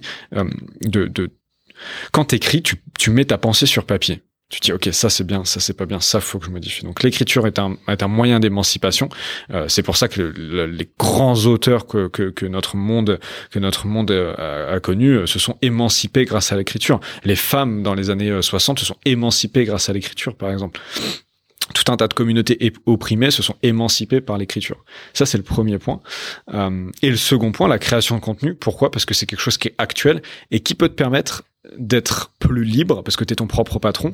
Avec tes règles, tu peux faire de l'argent, t'as pas de barrière à l'entrée, et euh, ça peut te permettre d'être accompli aussi grâce à l'écriture. Tout ça est un mix, et donc in fine de t'affranchir. Je pense que c'est ça le raisonnement de tout ce, cet épisode. C'est, c'est quoi le statu quo à la base ? Quel est le point de départ pour briser ce statu quo ? En l'occurrence, l'État, euh, les retraites, tout ça. Moi, je refuse tout ça. Comment je fais personnellement ? Je commence à écrire. Et comment, en écrivant ou en étant moi-même, je peux m'émanciper en créant du contenu et en le monétisant ? Je pense que j'ai fait tout le cercle de cet épisode. Ouais, bon, je, je vais pas rajouter grand-chose, mais je, je suis assez d'accord avec toi. Après, c'est précisé peut-être que c'est une des voies. Ah, évidemment. On partage ça, il y en a d'autres. Je pense que le plus important, c'est effectivement euh, les gens qui ont la volonté de s'affranchir avec la définition que tu as donnée. D'ailleurs, je leur dis, je suis très content qu'on ait ce nom de ce podcast. Parce que ça, c'est, ça faisait des années moi, que je voulais caser un, un affran... Enfin, moi, c'est un terme qui me porte. C'est le film, tu vois, les, les, les affranchis, mmh. tu vois, de, de Scorsese. Tu vois, c'est mmh. quelque chose qui, qui m'avait marqué, ce terme, la puissance. Et, euh, et je dirais que l'écriture, peut-être, pourquoi l'écriture plus que d'autres business qu'on pourrait peut-être parler mmh. dans un autre épisode? C'est comme tu as dit, c'est que l'écriture, de toute façon, ça va t'accompagner toute ta vie. Et c'est pas que business, c'est aussi écrire pour soi, écrire en privé. Euh, c'est de l'introspection, c'est de la connaissance de soi. Et je pense que tu vois, tu vois, là on parle, c'est un sujet qu'on parle plus tard, mais même d'un point de vue spirituel, d'un point de vue euh, qui dépasse même le développement personnel. Euh, tu vois, c'est encore plus dans d'autres sphères. C'est la connaissance de toi, la, la connaissance de toi, la, ah, la connaissance de soi, j'ai réussi. Et l'introspection qui t'aide justement à développer des niveaux de conscience supérieurs. Et, et ça, t'as besoin d'écriture, en fait. Je pense que c'est impossible, tu vois, si t'as pas des, du feedback par toi-même. Et, euh, et voilà, moi, j'incite les gens, voilà, à écrire, à lire, à, et à, et à embrasser la voix qu'ils ont mmh. envie. Mais ça doit être faire partie de ta, de ton quotidien, je pense, pour, euh, mmh. pour aller dans la bonne direction. Hein, pas quoi. Ouais, enfin, je veux dire, euh, c'est pas pour rien que les petites filles ont un journal intime. Ouais. Moins les mecs, d'ailleurs, moins les, les petits mecs. Garçons. Ouais. Mais les filles ont un petit, ont un, ont un journal intime. Et ce qui est dommage, c'est qu'elles arrêtent. Et elles devraient continuer. Toutes les petites filles devraient continuer à avoir un journal intime, à écrire alors, leur peine de cœur, à essayer de comprendre. Complètement. Sans ouvrir une énorme, euh, un nouveau volet. Mais c'est aussi pour ça, je trouve que sur LinkedIn, on voit pas mal de femmes qui sont très performantes. Ouais. Parce que je pense que déjà, il y a le côté, bah, sur les émotions, tu vois, il y a le côté, une finesse mm. qui est plus forte, en tout cas, que moi, euh, sa capacité à transmettre des émotions. Et, et j'ai un peu cette vision du côté euh, on, on, c'est une parenthèse pour une prochaine fois, je pense que si on va partir sur le sujet, mais je pense que c'est très bien adapté aussi cette économie pour euh, pour des femmes justement qui qui n'avaient pas la possibilité de prendre la parole et qui aujourd'hui, je trouve, euh, ont une qualité de transmission d'informations, d'émotions que mm. que je trouve dingue sur, sur LinkedIn en tout cas. Mais ouais. Ok, j'ai envie de conclure conclure cet épisode euh, avec deux deux points. Premièrement, quels seraient les trois mots que tu utiliserais pour résumer ou condenser la pensée que tu as eue pendant cet épisode? Mmh. Trois mots. Bah. Pas de côté. C'est pas un mot, une expression. Tu me l'autorises? Pas de côté, c'est bon. Pas de côté. C'est un mot, du coup. Euh... Levier, on a pensé. Et antifragilité. Okay. Je pense que tu cherches pas de côté, tu vas chercher les leviers et tu deviens antifragile. Ah, j'aime bien. Et ça serait quoi ta punchline de fin ? Révoltez-vous. J'aime beaucoup. J'aime beaucoup. Ah, ok. Je pense que mes trois mots euh, seraient. J'aime beaucoup le terme antisocial. J'aime beaucoup ouais, le thème. Marginalisez-vous. Ouais. Mar- la marginalité. Ouais. Ça va oser être marginal. Mmh, mmh, mmh. Oser être antisocial, pas antisociable. Ouais, social. Hein. Antisocial. Tu perds ton sang-froid. Il fallait que je cale cette ref à un moment. Euh, oser être antisocial. Euh, n'ayez pas peur d'écrire. Alors non, du coup, c'est un mot. Donc, antisocial. Écriture. Euh, vraiment, écriture. Je pense que ça, ça, ça peut vraiment changer ta vie. Et, euh, et le troisième point, ben, je... j'aime bien le mot souveraineté. avoir sa propre souveraineté, avoir la souveraineté de soi-même, de ses pensées, de ses actions et de sa vie. Et, euh, et je pense que ma punchline de fin, je regarde, je regarde la caméra, il y a l'autre caméra qui est juste là, euh, je pense que ma punchline de fin, ça serait... ok, c'est celle-là. Ma punchline de fin pour cet épisode, c'est « L'État est une fourmilière, mettez un gros coup de pied dedans et partez en courant. » Voilà. Okay. Bon, bah, c'était cool, yes. Baptiste. Bah ouais, merci à, la, à toi. À la prochaine, du coup. Bah ouais, on se revoit très vite. Et puis, euh, bah, euh, à tous les auditeurs, viewers qui nous regardent, abonnez-vous, euh, likez, partagez, mettez un commentaire, mettez, mettez tout ça sur LinkedIn. Ouais, et posez euh, des questions aussi. Posez ouais. des questions, parce que c'est vrai que là, pour l'instant, on est un peu en vase clos entre nous, mmh. parce que c'est les premiers épisodes, mais posez-nous des questions mmh. et on abordera des sujets, je pense, que, qu'on va ouvrir avec vos, vos propositions. Ouais, on y répondra dans les prochains épisodes. Allez, bah écoutez, à la prochaine, Jean-Charles. Ouais, ciao. Allez, ciao, ciao, salut.